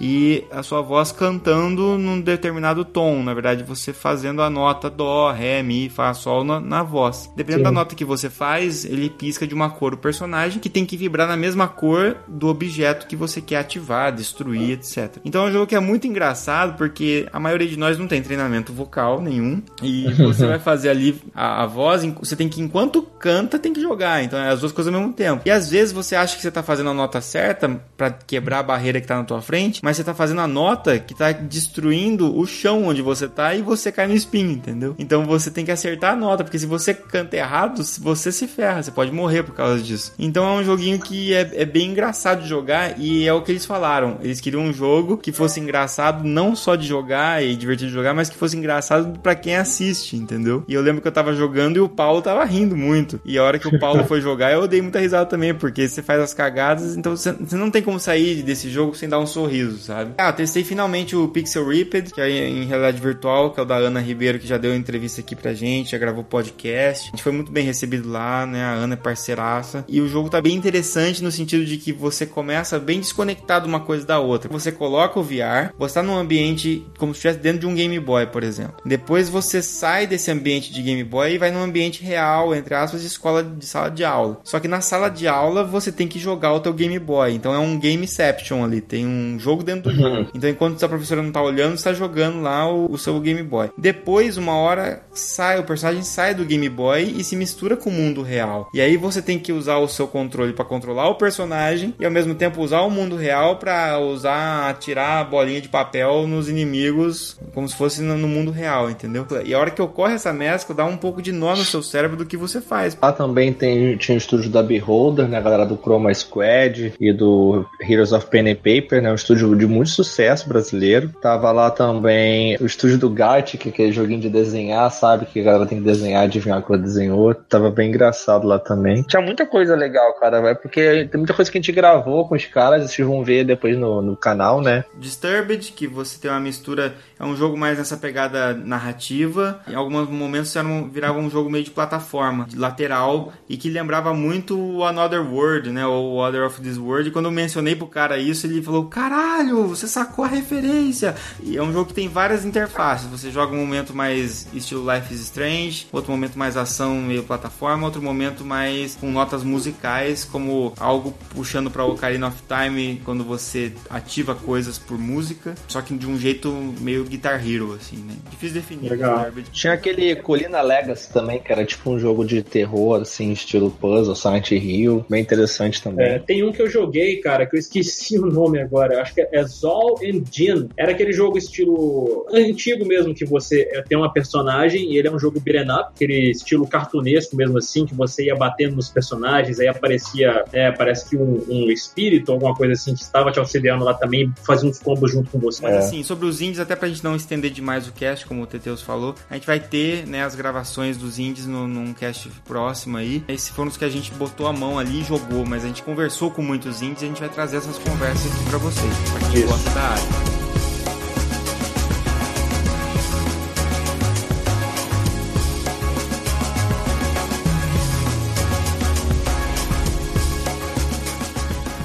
Tem muitas outras coisas que aconteceram na feira, né? E a gente tem aí uns destaques, como vocês já foram citando. Ed Boon, né? A gente falou, falou do Player Unknown que tava lá, meio Unknown, né? E outros é, celebridades, mas teve ali também um- uma primeira visita no Brasil que foi do Kojima, né? Teteus aí, fala um pouquinho pra nós dessa visita do Kojima. Que delícia, né? O Kojimão, ele veio, assim, fizeram um grande marketing em cima dele, a BGS, até porque é o Kojima, né, cara? Acho que assim, é, nem, talvez os jogos dele nem sejam os mais famosos, e não são, mas ele é um, é dos caras mais amados. Até quem não joga Metal Gear, que é a grande obra dele, também admira o cara de tanta fama que ele tem, né? Então eu lembro das grandes personalidades das- dos games, assim, como game designer, né? Então tem esses nomes que se sobressaem, não é só um estúdio, né? Entendeu? Ah, não é o jogo da EA, o jogo da Konami, ah, é o jogo do Kojima, né? Mas também o cara veio assim, ele agora tá no estúdio novo dele, fazendo jogo com a Sony, né? Que ele fez um contrato com a Sony, a Kojima Productions, ele até trouxe as camisas lá, eu comprei também, claro. Ele tá fazendo agora Death Stranding, né? Que tá com um monte de gente famosa lá no jogo dele. É, tem o, o, Norman Reedus lá do Walking Dead. O jogo do cara tá ficando foda, apesar de ninguém saber direito o que, que, se trata, a loucura da cabeça dele, o que, que tá fazendo agora. Ninguém sabe, né, velho? Ninguém sabe, né? Enfim. Mas a BGS fez bastante coisa. Teve vários painéis com ele, tiveram vários painéis com ele. Um ele foi receber um prêmio lá, é, outros também receberam, acho que o Phil Spencer também recebeu, que também tava lá, né? E é o Lifetime Achievement Awards, né? Tipo, deram um prêmio para ele, tipo, de, ah, pelos trabalhos que ele fez durante a vida dele. Aí chamaram ele no palco, teve lá é, premiação, perguntas e tal, como auditório. Então você tinha que se inscrever lá no, nos, nos painéis dele pela internet quando abria os horários antes. Foi antes do evento isso, tipo, umas duas semanas antes. Mas na hora, assim, tava, tinha tanto lugar que a galera meio que deixava qualquer um entrar, tava meio bagunçado. Lembrando que também outros dois grandes nomes que emocionaram muita gente, assim, da, das antigas, né? O David Crane, criador do Pitfall, e o Nolan Bushnell, o criador do Atari, né? Então, Sim, foi bem legal. Dois grandes nomes aí. Grandes nomes pra galera da velha agora. E que era engraçado, cara. A gente notou muito esse choque de, de geração. O Caio e o Caio a gente notou muito quando a gente tava na porta da Warner e o Caio tentando tirar foto com o Ed Boon, né? E aí chegou uma molecada mais nova e assim, tentando olhar dentro, assim, falou: será que ele tá aí? Será que ele tá aí? Aí eu falei, nossa, será que essa galera tá pensando no Ed Boon, né? Tá tentando ver o Ed Boon ali igual a gente. E não, né? Os caras estavam querendo ver se tinha um youtuber lá. Aí, ah, fulano é. não tá. Ah, então foda-se. Porra, o Ed Boon tá na tua cara, mano. É, velho, o Ed Boon tava na sua frente ali, infeliz. Caralho, velho.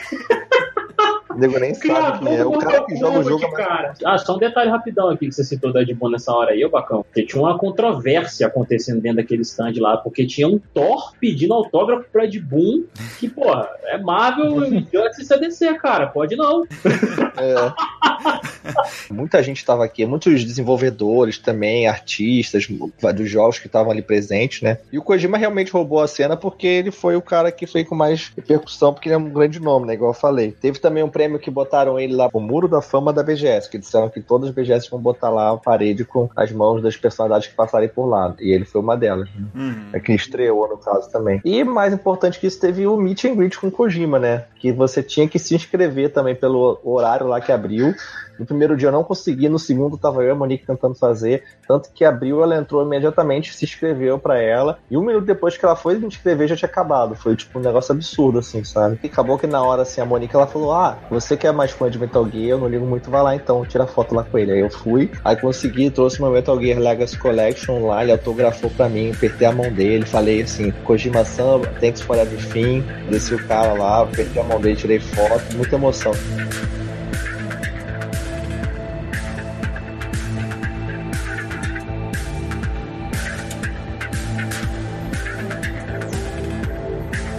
Legal, gente. Então, assim, essa foi a noção para vocês terem do que foi a feira. Muito bacana. E aqui acho que cabe um momento pra gente agradecer algumas pessoas que a gente encontrou, né? A oportunidade Sim. de ter encontrado. Começando pelas pessoas que deram suporte para nós lá, né?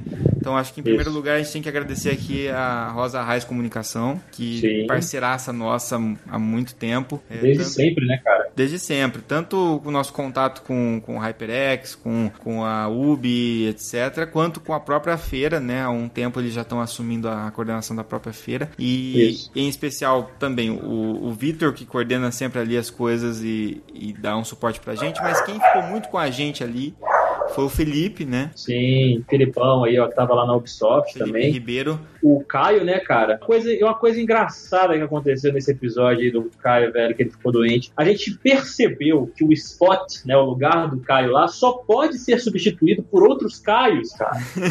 Entendeu? Porque saiu, saiu o Caio, porque ele ficou doente, e entrou um outro Caio no lugar, velho, no lugar dele lá. Eu falei, caracas, esse lugar do Caio é específico para Caios, então eu posso me, me, me candidatar qualquer dia. É, concordo.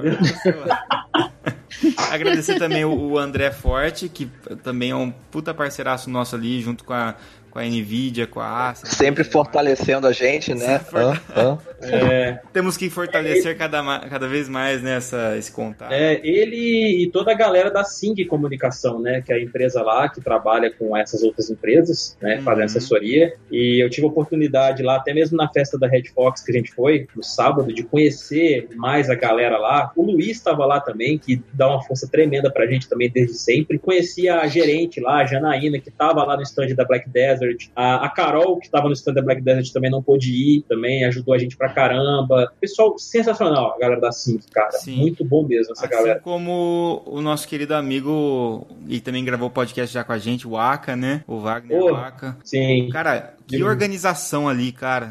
Muito bem organizado, os horários marcadinhos. Quando a gente pediu o encaixe, tinha encaixe e botou a gente rapidinho ali. É, deu- dava pra perceber que o stand da Activision tava rodando assim perfeitamente. Liso, né? Que nem os PCs Master Race. Que nem os Master Race, por causa do Aka ali, parabéns. E Exatamente, exatamente. Waka waka, he, he. Agradecer também ao Fabão, né, que tava lá em cima a gente na Warner também, né? Fabão sempre esbanjando carisma. É, ele tava correndo pra poder encontrar o pessoal lá que já tava no horário marcado com ele lá. Eu vi ele correndo de longe, eu comecei a correr em direção a ele assim no stand lá dos indies. Aí ele não parou de correr não, me abraçou, velho. Foi, foi delícia, foi gostoso. Eu tenho que agradecer também a própria organização da Brasil Game Show, né, a Mariana, principalmente pelo cara, extremo suporte que ela deu assim, saca pra gente pessoa no Gwent lá, o Vinícius Junqueira, que conseguiu encaixar um espaço pra gente lá, pra gente poder assistir a apresentação lá, que era fechada da, do Gwent, as novidades, e conversamos com o produtor também. É, assim É. como o Juan da Warner, que também, pô, aguentou o Caio enchendo o saco dele lá pra tirar foto com o Ed Boon. Cara, não foi não, velho. Ele foi muito gente fina. Ele, ele marcou as entrevistas pra gente lá com Sombras da Guerra e com o Lego também. E a equipe da Warner que tava lá dentro que atendeu a gente, porque o Juan não tava lá na hora, né? Uhum. Porque tava correndo com o Ed Boon pra lá e pra cá, tanto de horário que ele tinha marcado. Uhum. Mas o pessoal da Warner foi super atencioso com a gente também, que nos atendeu lá, levou a gente pra salinha, a gente pôde fazer as entrevistas tranquilamente. Mas o Juan, ele deu uma puta força mesmo, porque ele conseguiu as entrevistas e conseguiu uma foto com Ed Boon, cara. Um segundinho lá, que delícia. E também, antes da gente ir pra, pra parte do, nosso, nosso meet and greet que rolou lá, né? Informal. Mas antes disso também, os colegas que a gente encontrou de outros veículos, né? É sempre muito bom reencontrar a galera do Filmes e Games, né? O Valina, o Mal, o Ângelo. A melhor parte da BGS é encontrar a galera que você conhece só na internet, né? Sim. Rever os amigos e conhecer Gal- gente galera do. Bônus Stage, né? O Sanches, o Gui. Anderson, a Bia. Foi mó- batemos muito papo com eles, foi legal demais. A gente encontrou a galera ali também em alguns locais, em algumas confraternizações ali. Ver de novo a Flávia, a Letícia Wexler ali que eu conheci lá, a Melissa, o, o próprio Ricardo do Nautilus que foi com a gente ali, o Matheus Castro estava ali também, foi legal pra caramba bater um papo com ele. Ricardo Juarez. O Ricardo Juarez, que foi com a gente, dublador aí, que já participou de cast com a gente. Foi bem legal, né? A experiência que ele trocou com a gente Sim. lá. Sim. É, também, tipo, de lá é, encontrar o Velberan pessoalmente, que agora tá no Brasil, também gravou com a gente um videozinho, né? Sim. Gravou já podcast com a gente, muita gente boa também. É, e teve os outros moleques de jogabilidade também que deu pra dar um alô lá, né? O André e o Sushi, um abraço também. O Rafa também, a Mel, né? Que A falou. galera do, do Felipe Demartini do New Game Plus e a, e a galera. Nós sempre parceiro ali, né, cara? O, a GG, o Dema, né? Todo mundo ali, a, a Ana. A Ana. É, a Lize também, né, O cara? Portal Nerdcore, né, cara? Bem, a- a O Liza- Nerdcore também, né? a- Nossos brodaço, nosso. Somos quase padrinho deles, né?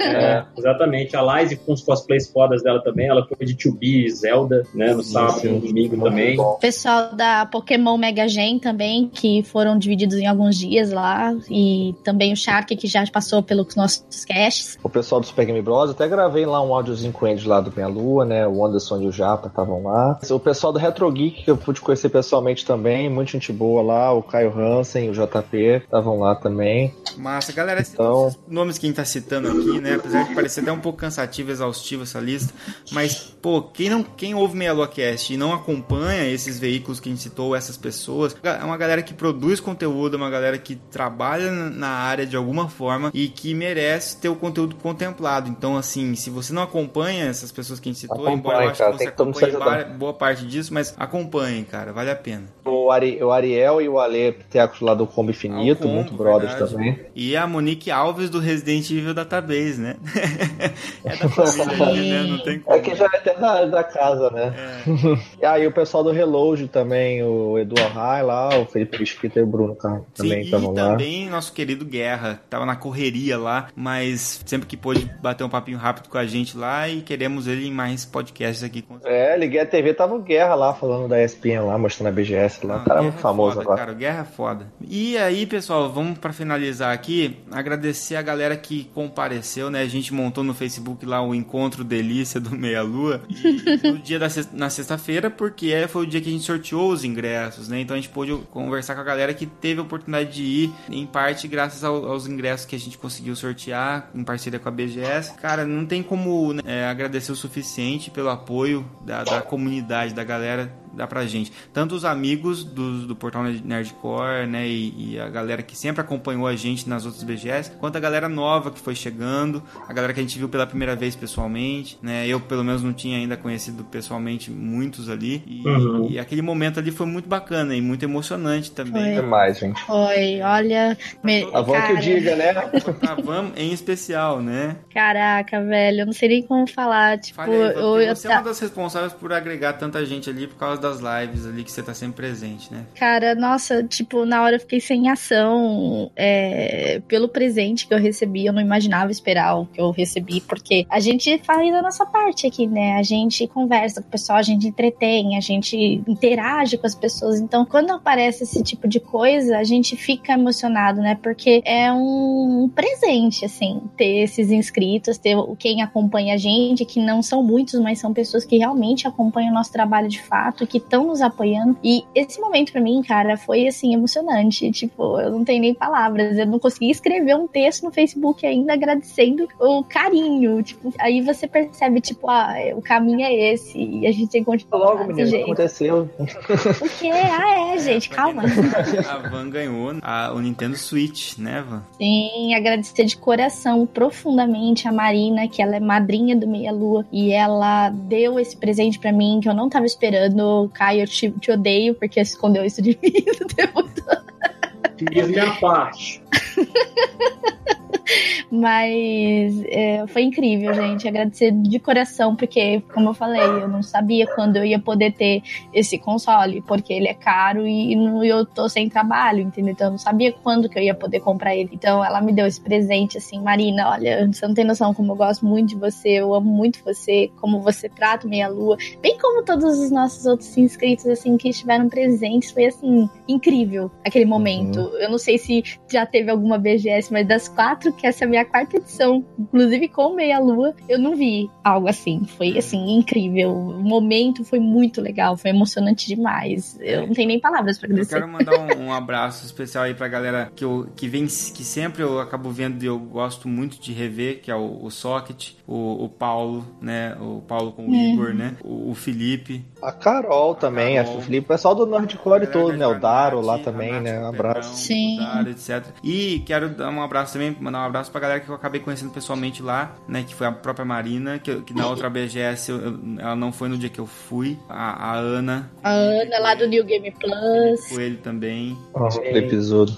Pô, e, o, e o Luciano Lambert, em especial com a, com a Ju. Nossa, dele, sensacional, que, cara. Pô, o cara levou pra gente lá bolo, aquele bolo delicioso que a gente comeu Gostoso lá. pra caralho. E a gente fez um videozinho gritando a Nike dele. A filha dele falando que delícia, muito E a filha engraçado. dele, assim, é um amor de, de pessoa também. Todos vocês e todos os demais que a gente conversou. A, pró- a própria Jujuba a gente tem que agradecer, que acompanhou a gente lá um tempão, lá do, do Deviante. O Rony também tava lá, né? A melhor parte da BGS realmente assim desse ano foi o impacto dos inscritos, o retorno que a gente teve, acho que foi uma das melhores coisas da BGS, porque foi incrível, não tem nem palavras pra O explicar. Chaussé também tava lá, a galera Chaussé. toda, né? É, é, muita, é muita gente, cara. Foram muitas, né, muitos encontros, muitas emoções ali, muitas pessoas pra gente agradecer e a gente citou aqui algumas, mas assim, sintam-se todos representados, todos vocês que apoiam o Meia Lua, todos vocês que são amigos do Meia Lua, parceiros do Meia Lua e a gente quer que cada vez mais isso cresça. Essa é uma, é uma das partes mais importantes pra nós também. Bom, gente, é isso. Essa foi uma, uma cobertura coisa. rápida e condensada de tudo que rolou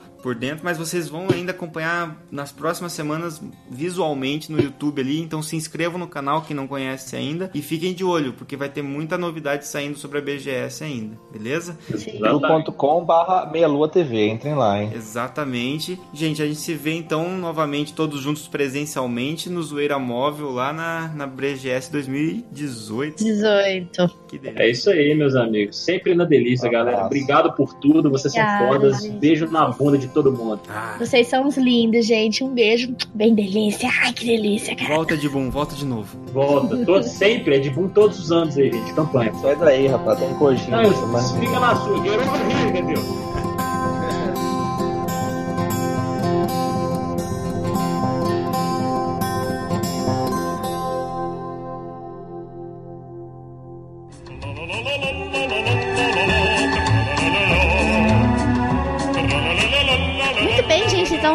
Aqui finalizando esse cast da Brasil Game Show. E que Brasil Game Show, né, Rodolfo? Muito boa, muito boa. Cara, que evento espetacular. Sei lá, acho que foi a melhor Brasil Game Show que eu participei. E eu tô na quarta edição, cara. Então, acho que todos nós estamos na quarta edição, né? A maioria aqui já tá. Já, já foi em outras, tudo. Tivemos uma experiência muito boa da Brasil Game Show, como vocês puderam ouvir aí.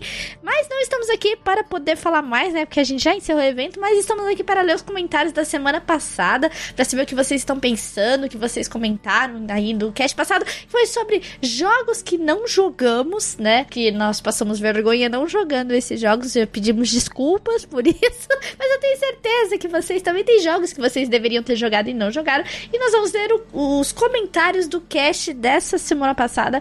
E vamos começar pelos comentários do site, né, Rodolfo? Aqui, ver o que a galera está comentando. E eu vou deixar o meu querido amigo Barbaman começar a ler esses comentários, gente. Então vamos lá, vamos ver o que, que vocês estão falando aí. que deve ter sido muito engraçado, né, Rodolfo? Pessoal, vamos ver que. Vamos lá. Começar então pelo Tô Desistindo. Ele diz: Nego admite ser um banana, mas depois admite não ter jogado certos jogos. É então, né? Chrono Trigger nunca terminei. Se for fazer uma lista de todos os jogos que comecei e nunca terminei, bom, minha lista de jogos detonados tem 58 itens, mas só os que lembro de ter terminado. Mas o Super Mario RPG é bom. É tipo um Paper Mario com os personagens em 2D. FIFA não é meu jogo, definitivamente. Eu curto usar outras partes do corpo além das pernas. Nunca joguei Half-Life, Ragnarok e alguns outros. Van, tô olhando aqui o remake pro 3DS, que lindo. Coisa que me, mais me assustava nesse jogo eram as fadas grandes. E que lindas. Até a lua feia tá mais bonita. Mas quando sair o mod pra colocar o sol dos Teletubbies, eu vou querer também. PS, eu sou um tipo de player que testa todas as possibilidades antes de desistir definitivamente de um jogo. Então, o remake do. É, como é que fala? O remake do Majoras ficou bonito, assim como ficou do Ocarina. Pro- é, o remake, assim, né? O port que eles fizeram pro 3DS, né? Vamos dizer assim. Ficou muito bonito. To- todos os personagens que eram feios ficaram mais bonitos, saca? Mas nada me faz voltar a jogar. Mas me faz querer jogar o Majoras. É muito tenso, cara. Mas obrigada, viu, por desistir pelo seu comentário. E, cara, tenta não desistir realmente dos jogos e ver os jogos aí que você não conseguiu jogar. Aproveita agora pra jogar, cara, se você puder. Bom, então eu vou para o comentário agora do Pablo Rodrigo Oliveira Lima. Ele disse o seguinte: Fala galera delícia das minhas quintas-feiras. Fala, Pablo. E aí? Ele disse o seguinte, comentando sobre o cast. No final, quando o Bach falou que gostava de Tenchu e não gostava muito de stealth hoje, acredito que seja por questão de tempo mesmo. Na época do PS1, tínhamos mais tempo e por isso podíamos nos dedicar mais a essa experiência cautelosa. Falando das minhas não experiências, tenho duas meio pesadas pra compartilhar. The Last of Us.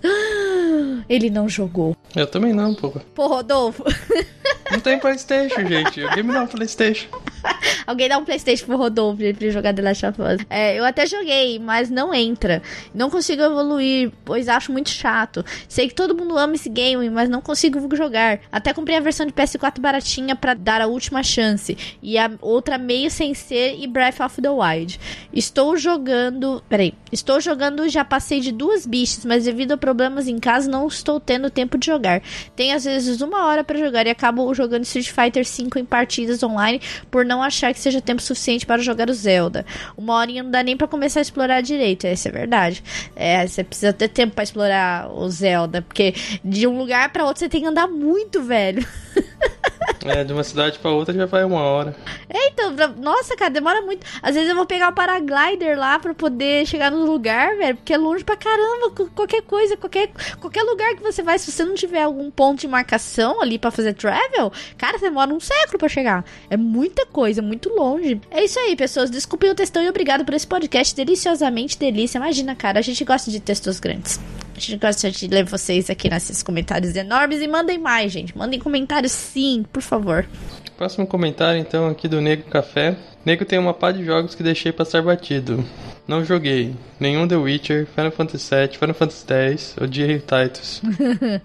Battlefield, Bioshock, Fallout, Kingdom Hearts, Dark Souls, Tony Hawks, GTA, Prince of Persia, aquele da areia do tempo, Splinter Cell, Darksiders, Borderlands, Mass Effect. Mas agora mudando de assunto. Puta que pariu, Batman. Vocês têm o dever de jogar Shadow of the Colossus e Castlevania Symphony of the Night. Faz um café bem forte e gasta esses dedos aí para jogar esses jogos. Ah, e Ico é muito bom. Sim, é, é, o pessoal jogou muito pouco a franquia Ico, né? Quem gosta mais é o Teteus, que gosta dessa franquia mas. É porque ele tinha PlayStation, né, na época. Né, então. E mas The Witcher é, uma, é um jogo que você deveria jogar, principalmente o 3. O 3 é sensacional, assim. Então não é tudo que ele foi o jogo do ano. Final Fantasy, ok. Eu, pra mim não faz tanta falta. Eu não gosto, entendo. Particularmente não gosto de Final Fantasy. Não é meu estilo de jogo, assim, sabe? É, não é que é o estilo de jogo, na verdade, eu não gosto de, Eu não gosto muito de Final Fantasy, como é que ele traz a história, assim, eu acho meio muito, muita coisa, entendeu? É, Kingdom Hearts o pessoal fala bastante também também. Dark Souls é. Não é para todo mundo Dark Souls. Dark Souls é só pros fortes. Paciência pra jogar Dark Souls, cara, porque é um jogo que exige. Como é que fala? É muita skill. Mas enfim, obrigada, Nego Café, pelo seu comentário. Pode deixar, a gente. A galera vai jogar o Castlevania, assim, fica tranquilo. Vamos agora para o comentário do psicólogo Arthur. Olha só, ele está retornando aí aos comentários, mas está sempre escutando a gente. Ele diz o seguinte: nunca joguei Bioshock, passei batido na época que saiu. Tenho vontade de algum dia jogá-lo. Também não joguei Final Fantasy VII. Na época, eu estava mais interessado em Parasite Eve no PS1 do que nele. Também queria ter terminado Dragon Quest e Castlevania Of the Night que nunca terminei. The Witcher 3 eu também ainda não terminei. Requer muito tempo e hoje estou com tantos jogos na live que falta tempo para jogar tudo. Mas acho que um dos grandes jogos que preciso jogar é Skyrim, que iniciei e nunca terminei, assim como Fallout 4. Só joguei Fallout 2 no PC e gostei bastante na época, mas passei batido.